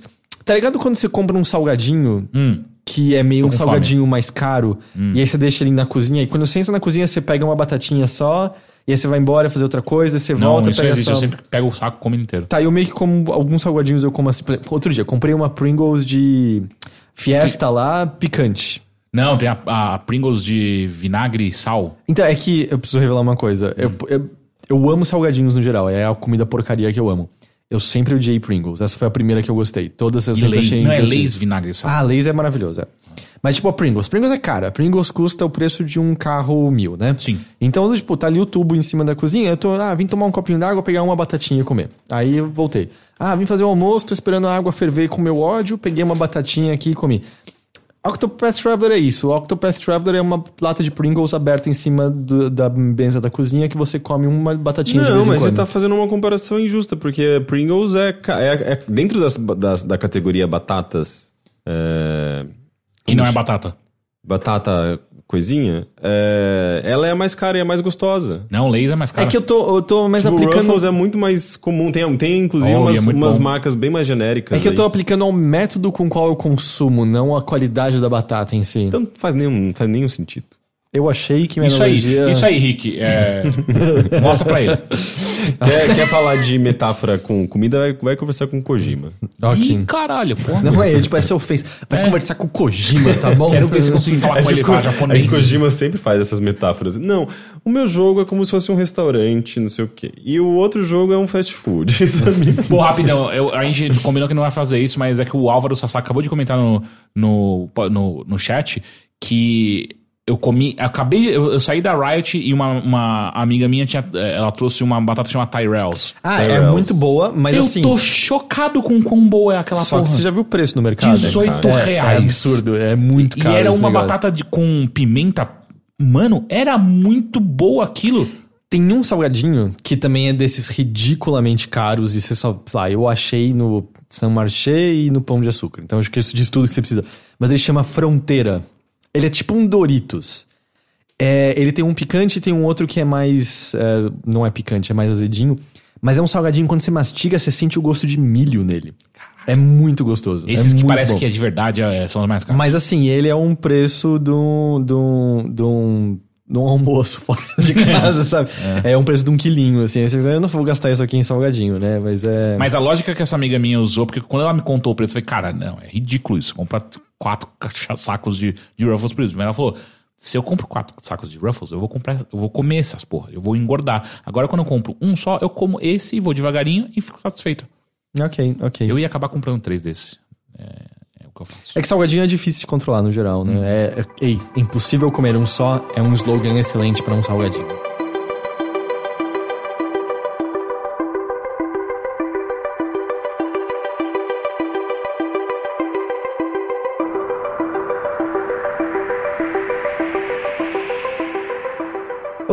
Ô, gente, vocês viram que saiu o update do No Man's Sky, o Next? Vi, vi. Eu peguei pra jogar, não consegui jogar ainda. Vocês acompanharam? Vocês ficaram interessados? Não, eu cheguei a perguntar semana passada, não né? tem É. muito interesse, mas ao mesmo tempo.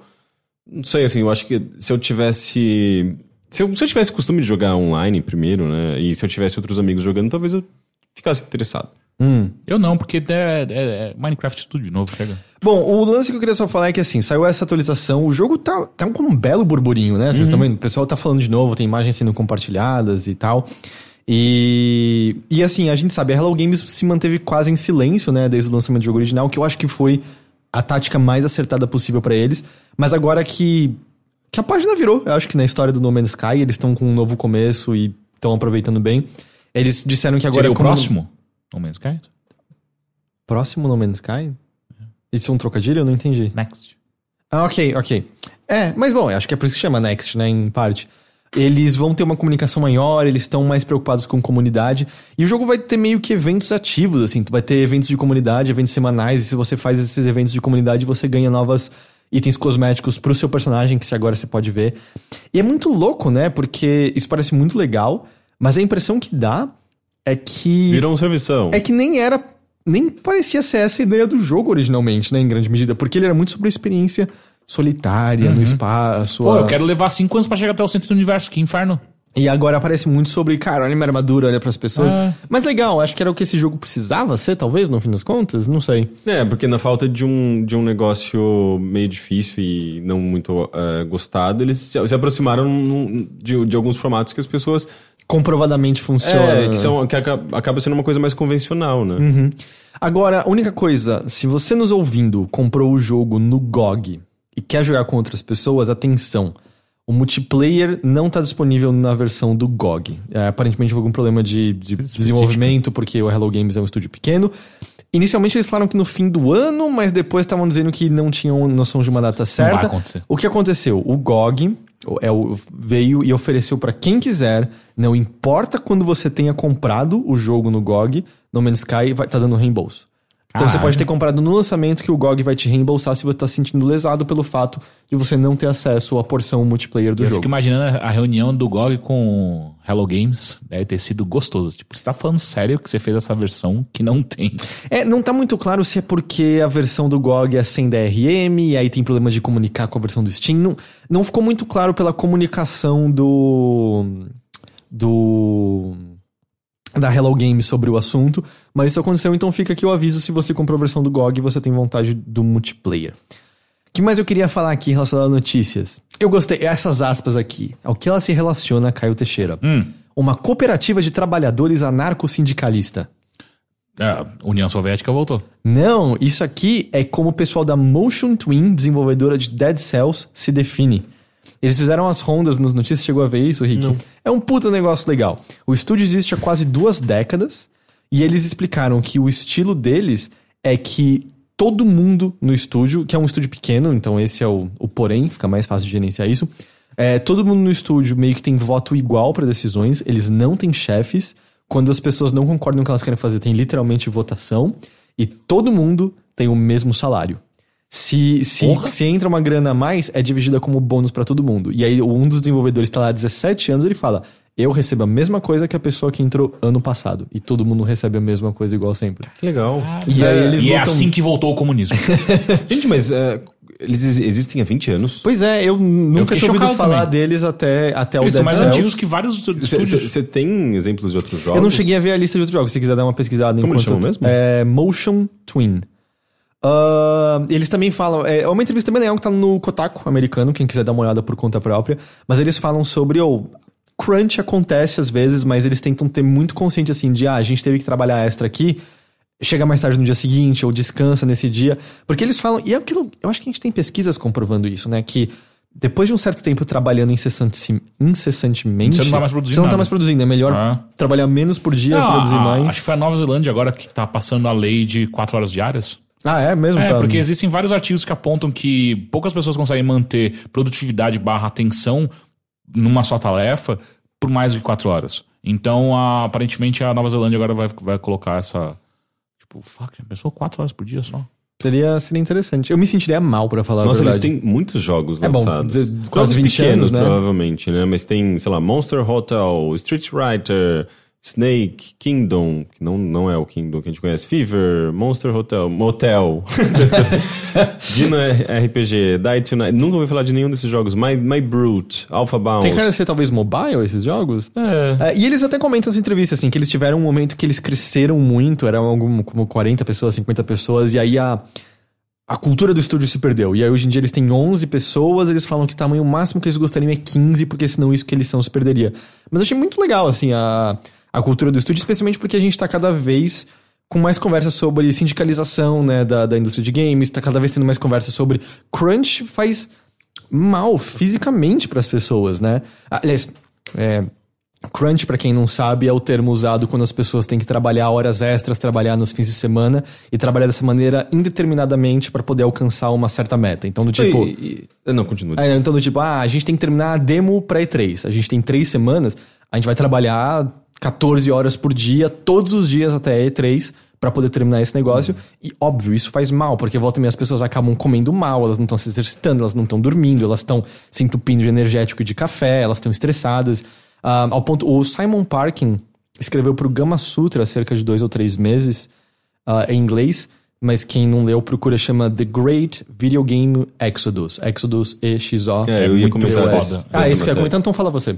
Não, é que eu só lembrei de alguns dados, né? Que ele, ele, ele aponta ali, por exemplo, que é, é uma prática que faz mal para a própria indústria, porque as pessoas acabam abandonando a indústria porque não aguentam esse estilo de vida. É, você acaba perdendo grandes veteranos do, do, do desenvolvimento de games que decidem levar esse conhecimento para outras áreas.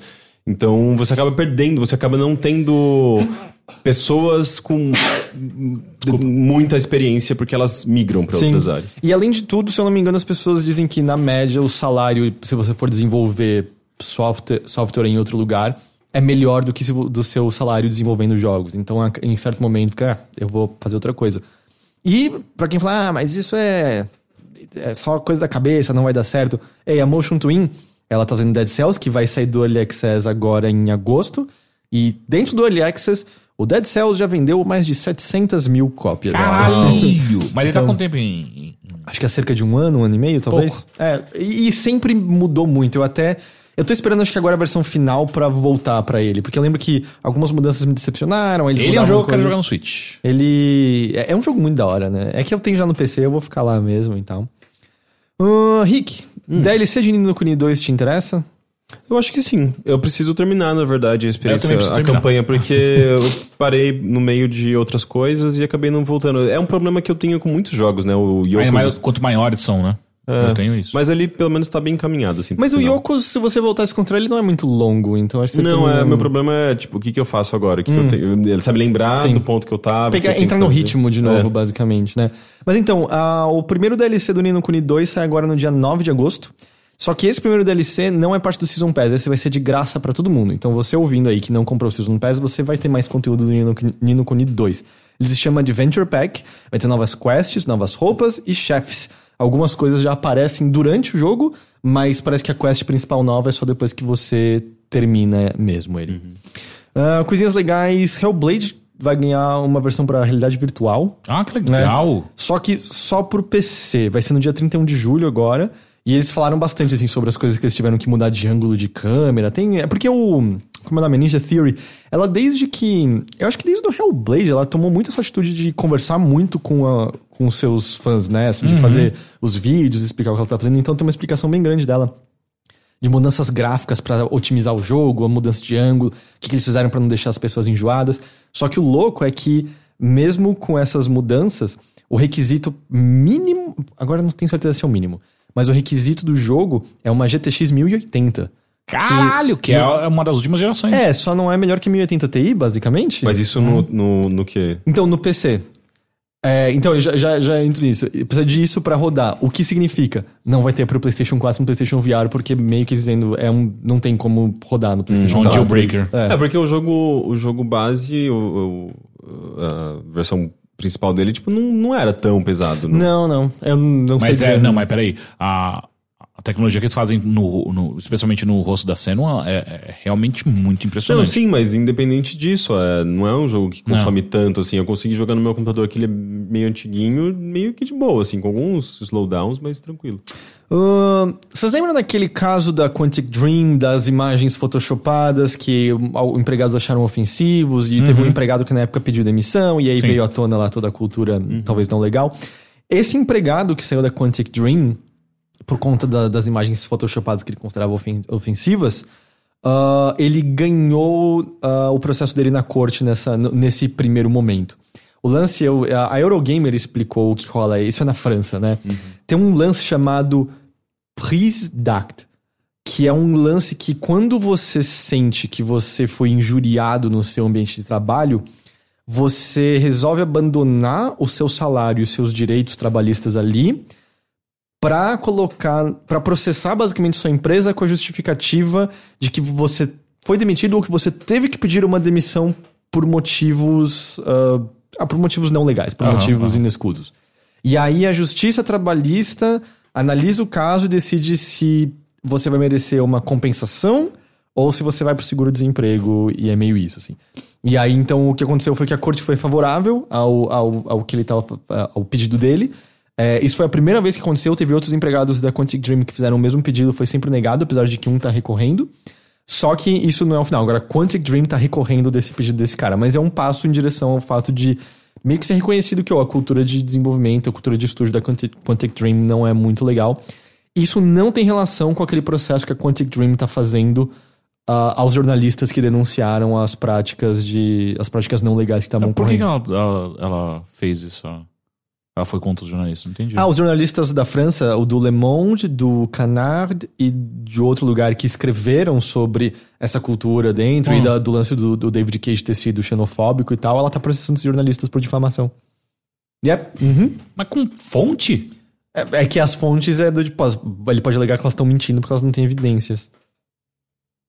Ei, ei. Isso, isso, não é, isso não é normal no Não, não, jornalismo? não, isso não é ne- nem minimamente normal, mas. Ei, você tá mexendo com o gênio do David Cage, cara. Você tem que entender. Caralho. Mas acho que tem também o, o Gui- Guilherme. o Guilherme É, eh, o Fon- Fondamier, é, Guilherme sim, Fondamier. que Eu não, eu não sei exatamente. Ele é um dos cofundadores da. É, ele é, um- ele é cofu- fu- cofundador, então não sei se, se às vezes vem mais dele ou se é, do- se é uma decisão mais do David Cage. Mas, mas enfim, eles. Eles ficaram meio putos com o fato de que talvez alguém esteja denunciando coisas que acontecem lá dentro. E eu não sei, tipo. De fato, assim, tipo, é aquela, aquela coisa, né? Tipo, a gente nunca sabe se isso é um, um ambiente como um todo eh, tóxico. Ou só é o time? Ou se é, ou se, se- se, tipo, se é uma coisa focada. Às vezes, tem algumas pessoas tóxicas lá dentro que acaba, a- acabam é, contaminando, sabe? Então E- é, é, é um negócio complicado, mas de fato, é, eu acho bizarro o fato deles responderem dessa maneira. Sim, com certeza. E além de de, além de tudo, numa equipe grande. A gente, Dream, a gente tá falando de É. mais de uma centena de pessoas. É muito difícil você, acho que, medir qual o conforto das pessoas com certos tipos de brincadeiras, certo? Sim. Porque a gente viu algumas das imagens photoshopadas lá que fizeram na época. E várias delas parecem ser o tipo de piada que rolaria com uma pessoa e com outra, sabe? Uhum. Tipo, ah, eu botei você na cara de um ator pornô, eu coloquei você segurando um dildo gigante. Eu, tipo, se a gente fizesse entre si, nós três aqui, eu tenho certeza que nós três daríamos risada. Mas é meio Ah, diferente. Eu não, Eu ia ficar. "Ah, Héteros. não, tá, mas, mas meu ponto é assim. É, é, é- é meio, é meio diferente assim, porra, nós três a gente se conhece há muito tempo, a gente, a gente entende o tipo de brincadeira que é aceitável fazer um com o outro. Quando você tá falando de um ambiente gigante, é muito difícil você começar a medir que tipo de brincadeira é aceitável, que de- tipo de brincadeira você só tá calado porque você vai ser o chato do grupo se você não aceitar.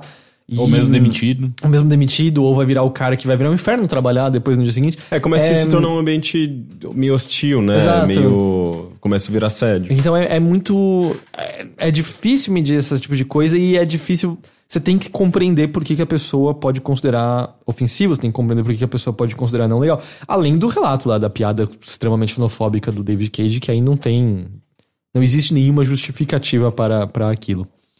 A última coisa que eu queria puxar de notícias hoje é o quê? O quê? Datas! Data! Data importante. A Iconoclasts, que saiu no começo desse ano para PC, PlayStation 4 e PlayStation Vita, vai sair agora no dia 2 de agosto para Nintendo Switch. Ok. O jogo vai ganhar uma versão mais relaxada, porque algumas pessoas acharam ele meio difícil no geral. Tem alguns chefes um pouco desafiadores nele. ah, e um boss rush. E essas adições vão ser implementadas nas versões antigas também, através de uma atualização. Ah, também no dia 2 de Eu agosto. quero King Knight.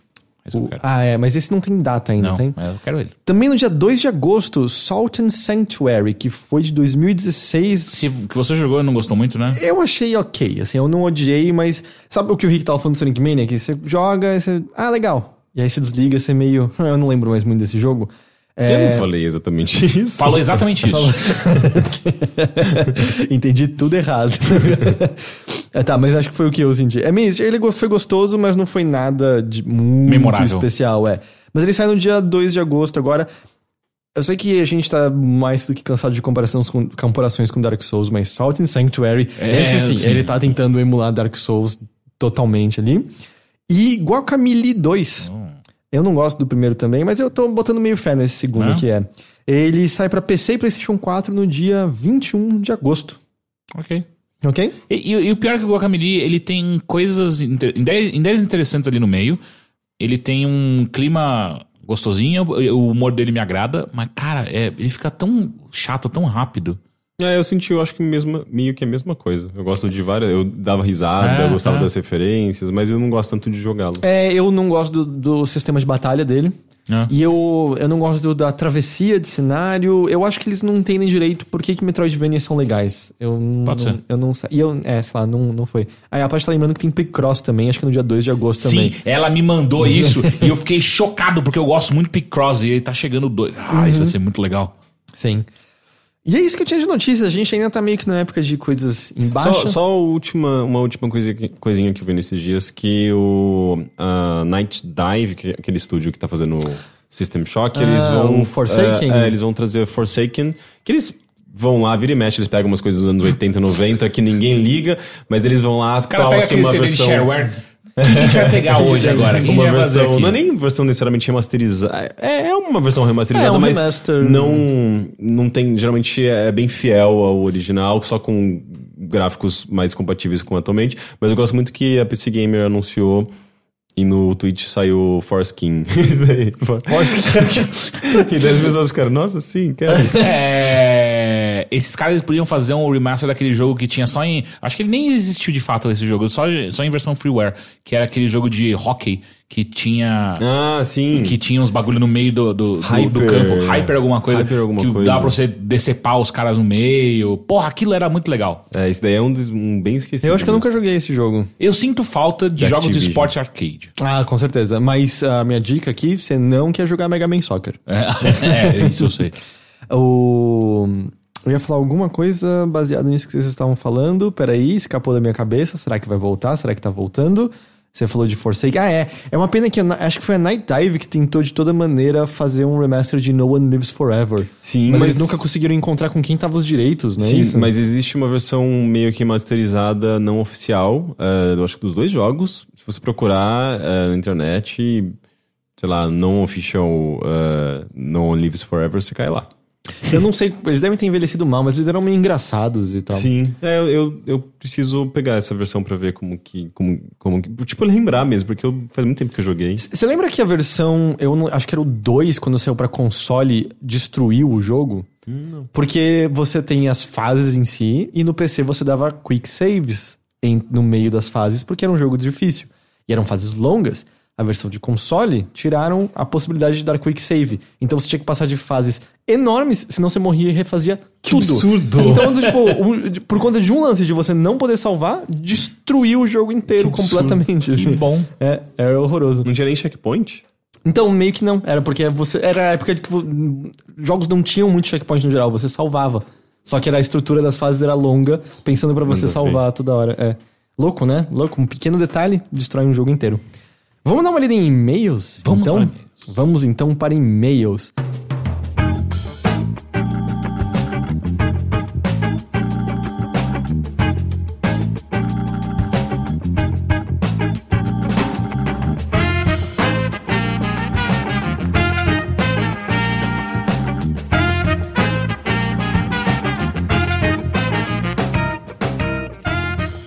Teixeira, Pois não. quem quer mandar e-mail pode escrever pra onde? mothership.overloader.com.br ou então nos enviem uma mensagem no facebook.com barra overloader. Ah, ali na parte de mensagens, é só deixando claro para qual podcast você está mandando, pro Mothership ou pro Bilheteria. Ok. O primeiro e-mail de hoje vem do Giorlando Silva. Giorlando.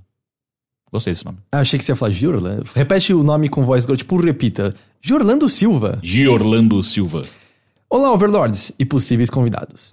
Me chamo Giorlando e escrevo de Oakland, Califórnia. Ele tá lá com o Roman Mars, né? Com quem? Ah, Rom- This is 99%. Cara, que voz, né? Roman que, Mars. que voz. Queria ter essa Ai, ai, voz. Roman Mars. O louco é que... Como você, você já viu a cara do Roman Mars? Beautiful Oakland, Oklahoma. Você já viu a cara dele? Sim, ele não tem nada a ver com a voz Não, dele. porque eu imaginava ele, eu achava que ele era um cara meio magrelo, curvo de cabelo preto comprido. Aham, e ele é aham. um tio careca. É, é, não tem nada a ver. tem não. Mas, em compensação, é que você não escuta Radiolab, né? Eu escuto de vez em quando. Ah, é? O Jeb Abumrod e o Robert Crowley, Crow- Crow- Crowich, ah, os dois são iguaizinhos a voz. Ah, é? É assustador.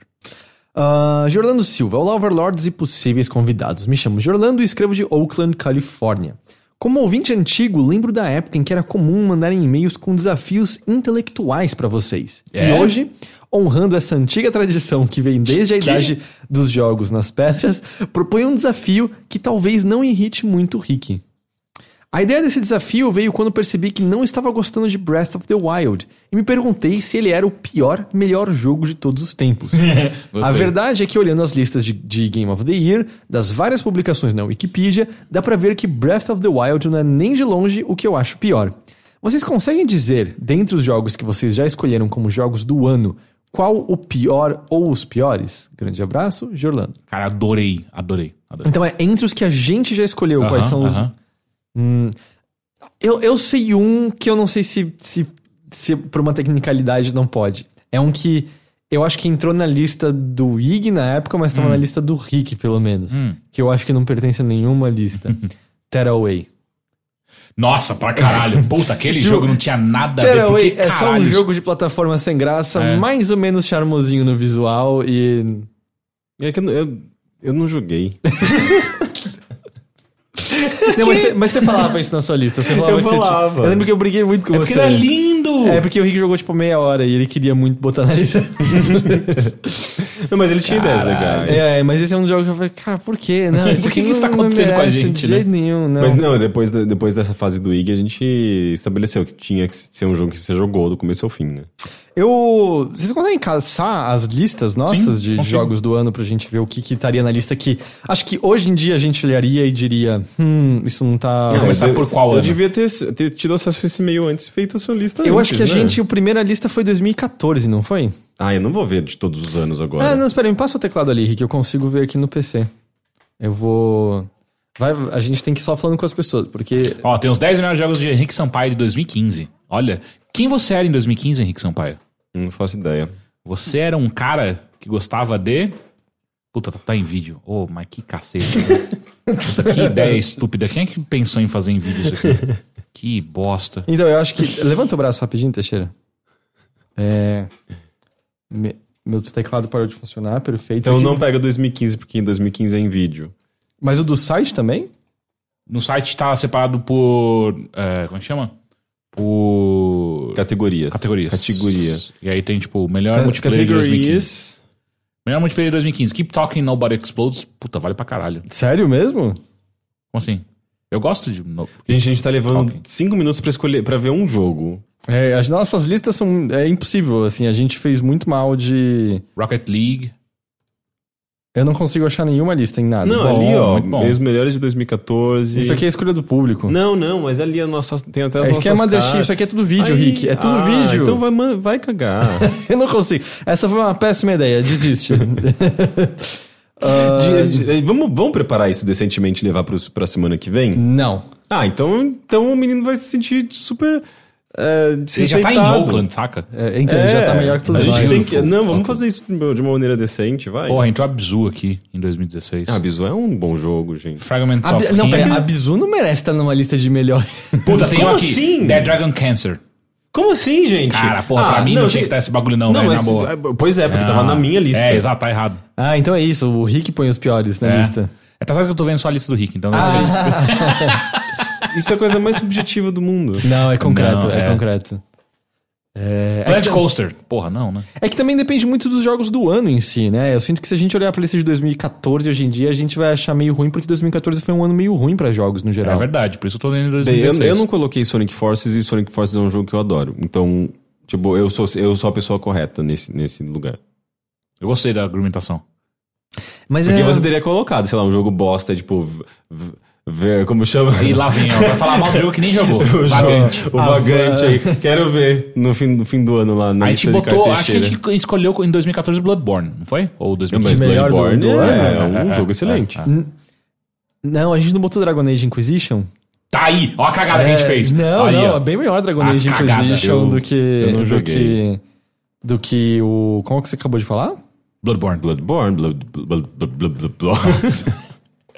Bloodborne é um, é um. De fato, é um dos melhores jogos. Cara, eu não sei que porra de, de SEO que a gente fez, porque não dá pra achar porra nenhuma. Quer dizer assim, as pessoas estão achando fácil nosso conteúdo, É, tá vendo na tipo, internet? a gente, a gente acabou, cagou se, tudo. se não o- consigo, o- os donos do site não conseguem encontrar a porra do próprio conteúdo, imagina o resto. eu não consigo Então, achar nada. Eu não sei que porra de título que a gente botou de ano pra ano, Ó, mas. aí o Gabriel Almeida veio no chat pra falar essa merda que a Bzu é melhor que Journey, sabe? Tipo, esse tipo de gente que a gente atrai pro nosso site atualmente, sabe? Não, é, é isso que você quer, Rick? É isso que você Não, quer. mas os, os dois jogos são muito bons. É, não, a Abzu é legal, é só que eu não sei se eu botaria como dos 10 melhores do ano.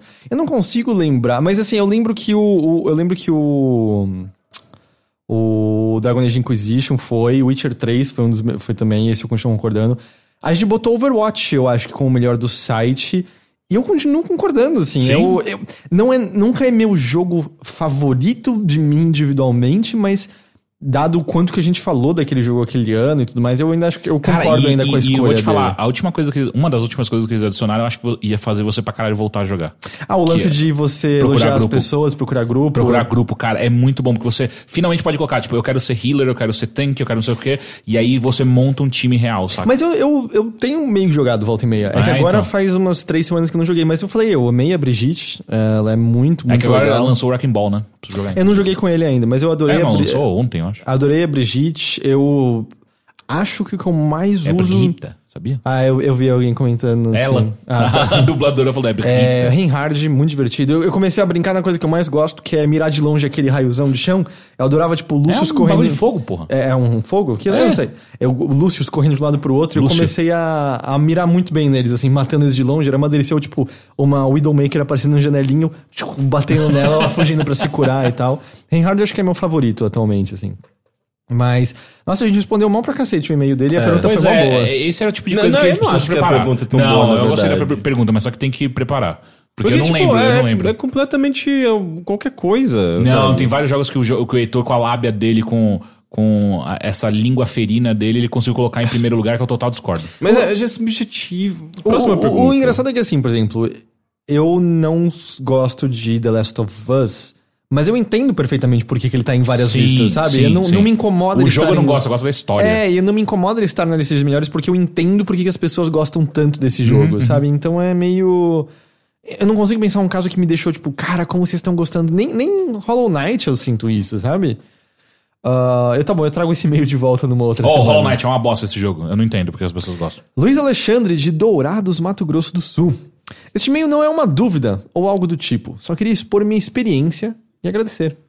Acompanho o podcast desde a época do Games on the Rocks. O Overloader, em especial Mothership, fura fila no meu agregador de podcasts. Sempre que sai um novo, eu paro o que tô ouvindo e parto pra vocês. Oh. Contextualizando, apesar de gostar muito de jogos, fiquei muito tempo, muito tempo mesmo, preso aos PCs, seja por problemas financeiros que inviabilizavam a, eh, comprar um console e jogos. Ah, gostava muito de MMOs e, por meus amigos serem PC gamers, fiquei de fora de várias gerações de videogames. Pra você ter uma ideia, o meu último videogame foi um Mega Drive. Até joguei bastante o Play 1 em locadora, mas sequer toquei um Xbox 360 e PlayStation 2 e 3. Hoje em dia, as coisas, aí ele põe entre parênteses cifrões, estão um pouco melhores e decidi que era hora de correr atrás do tempo perdido e comecei a pesquisar quais os custos de um PlayStation 4, pois sempre indicavam ele por causa dos exclusivos, dos exclusivos e também dos exclusivos.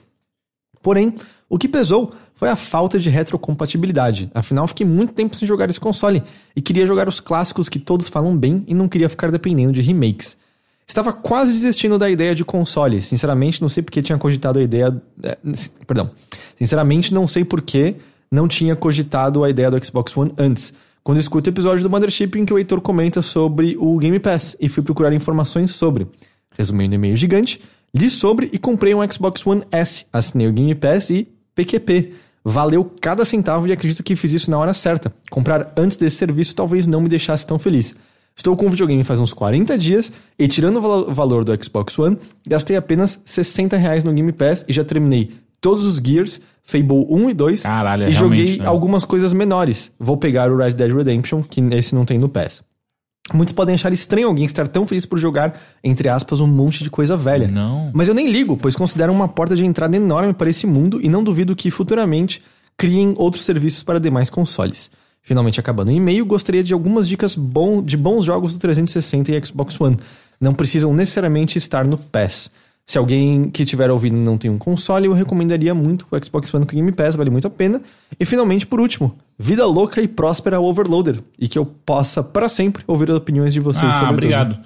Pô, mas pode crer, né? Às vezes eu esqueço que tem essa galera que tá há um bom, bom tempo sem entrar em console e, cara, o Game Pass dá um banho, né, na PSN Plus, velho. Algumas coisinhas, então, assim, legais de antigas. É que eu fico pensando, por exemplo, Vanquish, mas o Vanquish tem no PC hoje em dia, né? Bayonetta, a mesma coisa, tem no PC hoje em dia. Que que você. ressaltaria De do... 360 ou de qualquer coisa mais antiga? Acho que de Viva 360. Pinhata. Eu gosto muito de Viva É, é, Pinhata. é Viva Pinhata naquela coleção Da Rare. da Rare, que aí dá pra comprar pro Xbox One, né? É, mas, mas deve estar lá, não tá? No, no Game Pass? Ah, não, tá. Eu acho que. Ah, não. É não... Ah, não, acho que tá, né? Porque tudo, tá. tudo da Microsoft Studios tá lá, Especialmente Viva Pinhata 2. Ahn, Eu nunca fui um, um grande jogador de Xbox, né? Eu tive um Xbox 360 que eu joguei só os exclusivos dele e, e bem os maiorzões, assim. Tipo, eu não lembro de nenhum. Earth Defense Force. Eu gosto muito. Eu, é, Tio eu- Gilman. A geração Tio passada eu, eu meio que só jogava quase que Play- é, Xbox 360, eu não jogava muito PlayStation Eu joguei 3. bastante. O Need for Speed Hot Pursuit, Hum, sim, É, muito bom. que eu não sei se saiu pra PC também, né? Ah, que- que- Pegação quente.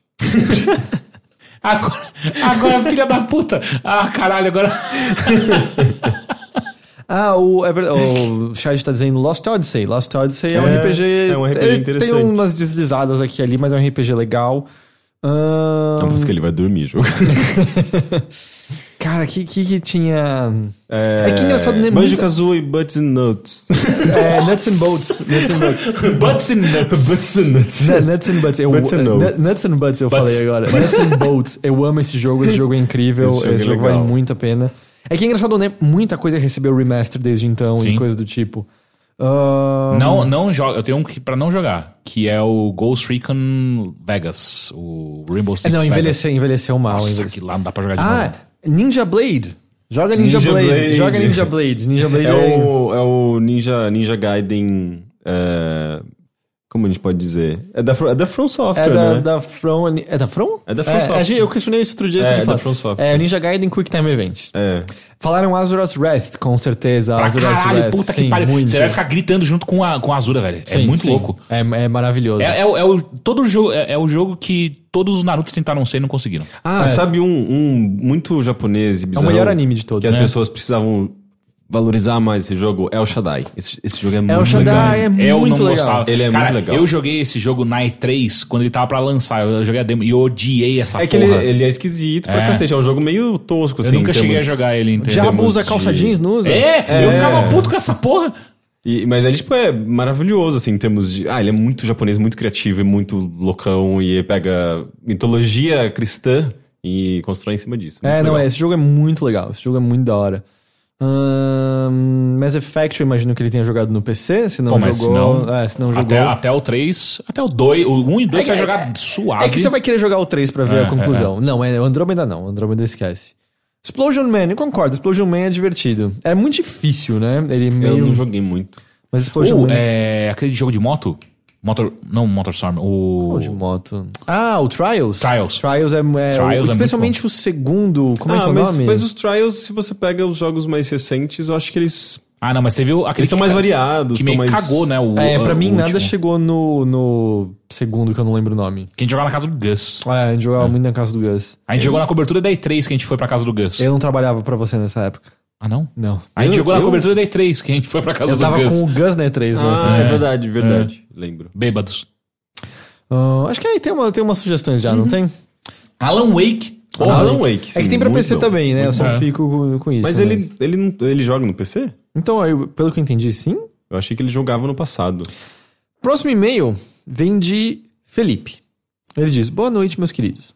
Boa noite. Venho aqui porque gostaria de ajuda de vocês, pois vocês já me salvaram em tempos difíceis onde estava privado de joguinhos eletrônicos, PlayStation 3 sem funcionar e não poder consertar. Que graças a alguns shuffles de vocês eu pude expandir meus horizontes em relação a joguinhos, porque sempre fui de jogar em consoles e ocasionalmente jogar em PC. Até que enfim criei coragem de fazer uma conta no Steam e comprar alguns jogos que vi nos shuffles já citados. Então agora eu queria de vocês algumas indicações de jogos que se adequassem à minha situação de notebook fraco no, que não roda jogos AAA. Aqui, alguns jogos que tenho na minha biblioteca, que eu já terminei e que rodam tranquilo no fraco. É, Broforce, Doorkickers, Firewatch, tudo no low. Game of Thrones da Telltale, Kingdom New Lands, o que é o que eu mais jogo ultimamente. Papers, Please, Tharsis, que ele põe jogo impossível, de fato, jogo impossível. ah, e The Wolf Among Us. Também tenho alguns na lista de desejos. The Witness, ainda não comprei por medo de não rodar por ser muito pesado. Hollow Knight, Ori and the Blind Forest, Stardew Valley e Towerfall Ascension. Ah, pronto, quais jogos baseados nesses eu poderia ir atrás que vocês recomendam? Agradeço desde já ajuda pelos podcasts e vídeos. PS. Assim que a situação da grana melhorar e os gastos mais pesados do neném. Ah, parabéns pelo neném. Parabéns. Passarem, volto a ser um feliz e orgulhoso padrinho do Overloader. ele diz padrinho, mas eu acho que ele quer dizer o apoia.se É, barra. Overloader. Ah, considerando, Spelunky. Considerando. Spelunk, é, já gostei. Spelunk, Considerando é, é, notebook é, e, e que não é um mega notebook, eu acho que jogos de estratégia. E ele gosta de Kingdom, né? Então eu acho que jogos de estratégia, tipo, Oh, mais Banner 2D. É, Banner Saga, por exemplo. É, de- e Não, é- não deve ser pesado o Banner Saga. né? Spelunk, Steam War Dig. Esse World é ele, legal. ele- Até eu- o Heist, né? Eu O acho Heist também que deve ser. Celeste, é, eu acho que Celeste seria uma boa. Porra, pra caralho. FTL, ótima sugestão. FTL seria muito bom. FTL é bom. Possivelmente o Into the Breach, eu acho que. ah, Into the Breach tem vídeo no site, Celeste tem vídeo no site. Oh, Ó, o- vai sair em breve também o, o- Como chama do Hospital lá? O Two Points Hospital, mas É. eu não sei se rodaria no PC dele. Ele né? parece ser leve. né? XCOM é pesado, né? XCOM é meio pesado. É. Ah, o original não. É, tem. Ah, Chroma Squad. É, eu não sou um É. maior fã, mas eu, eu acho que é legal. um, um- O Vagante. Vagante. é. É, Bom, se você não jogou nenhum. Ele é, É, inclusive, desse gênero eu gosto muito do Risk of Rain. É, Porra, é sim. um, É. ro- um roguelike muito legal. Rogue Legacy deve rodar de boa, é um jogo muito da hora. Ah, o. Shovel Knight. Shovel Knight, falaram Mark of the Ninja, é uma Mark of boa. the Ninja, É, sim, muito. Ronin. Ronin é. ou eu amo. Eu tava vendo outro dia. Foi um dos jogos que eu mais joguei no, no- no Steam. Achei bizarro. Ronin tem vídeo no site também. Ah. Ah, alguns desses que a gente falou agora tem. É que alguns são mais antigos, aí não- a gente não tem. E pega um, sei lá, Civilization 5. Cara, não vai rodar não no vai rodar. computador Roda dele. sim. Não, o Civ 5, o 5 é, é- é- é o 6 roda bem se você coloca no, no low em computadores. É? ele vai tirar animações, ele vai deixar tudo muito simples, mas roda sim, você só precisa jogar no low. Mas, e o 5 é mais antiguinho. Ah, outra coisa que estão citando aqui que vale a pena: The Final Station, Downwell, um eu pra caralho. Bastion. Uh, The Are Billions eu não joguei, mas parece legal. o René falou mineirinho.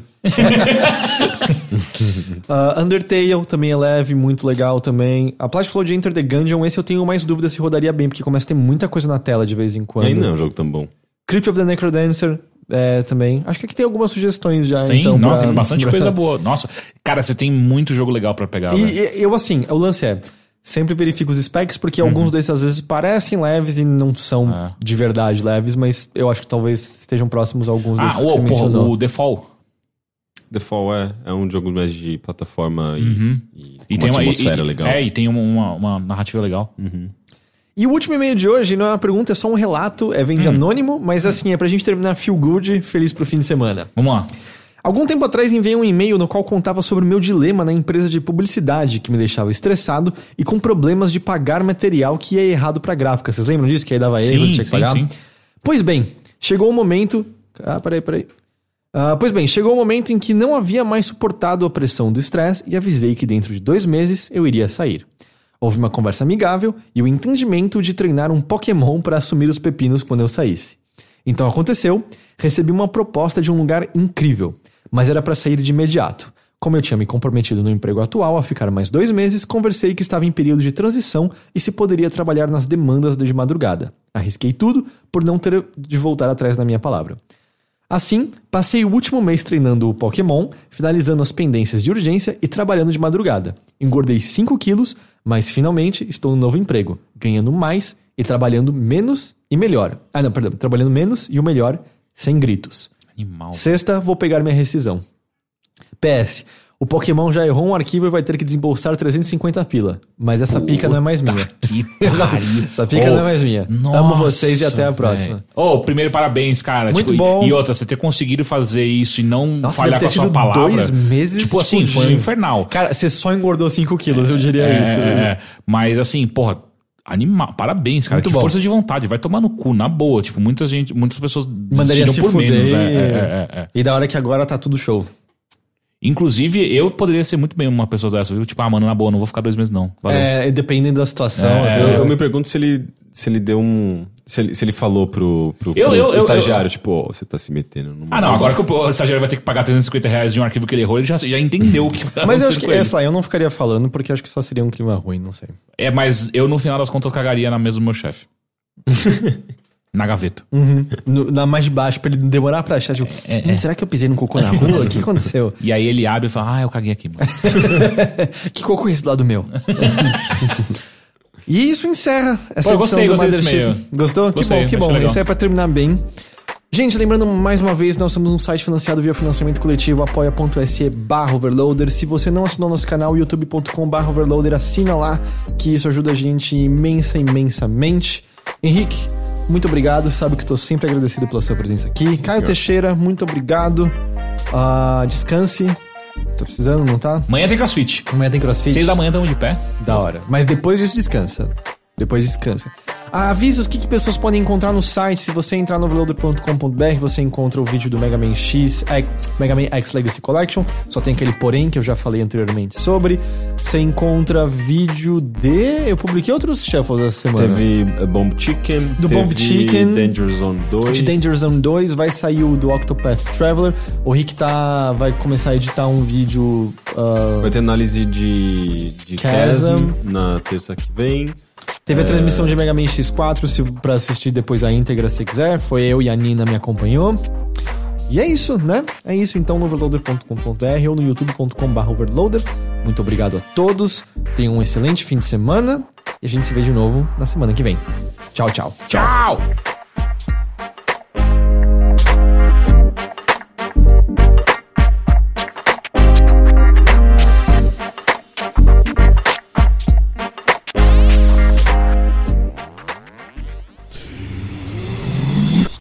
staff.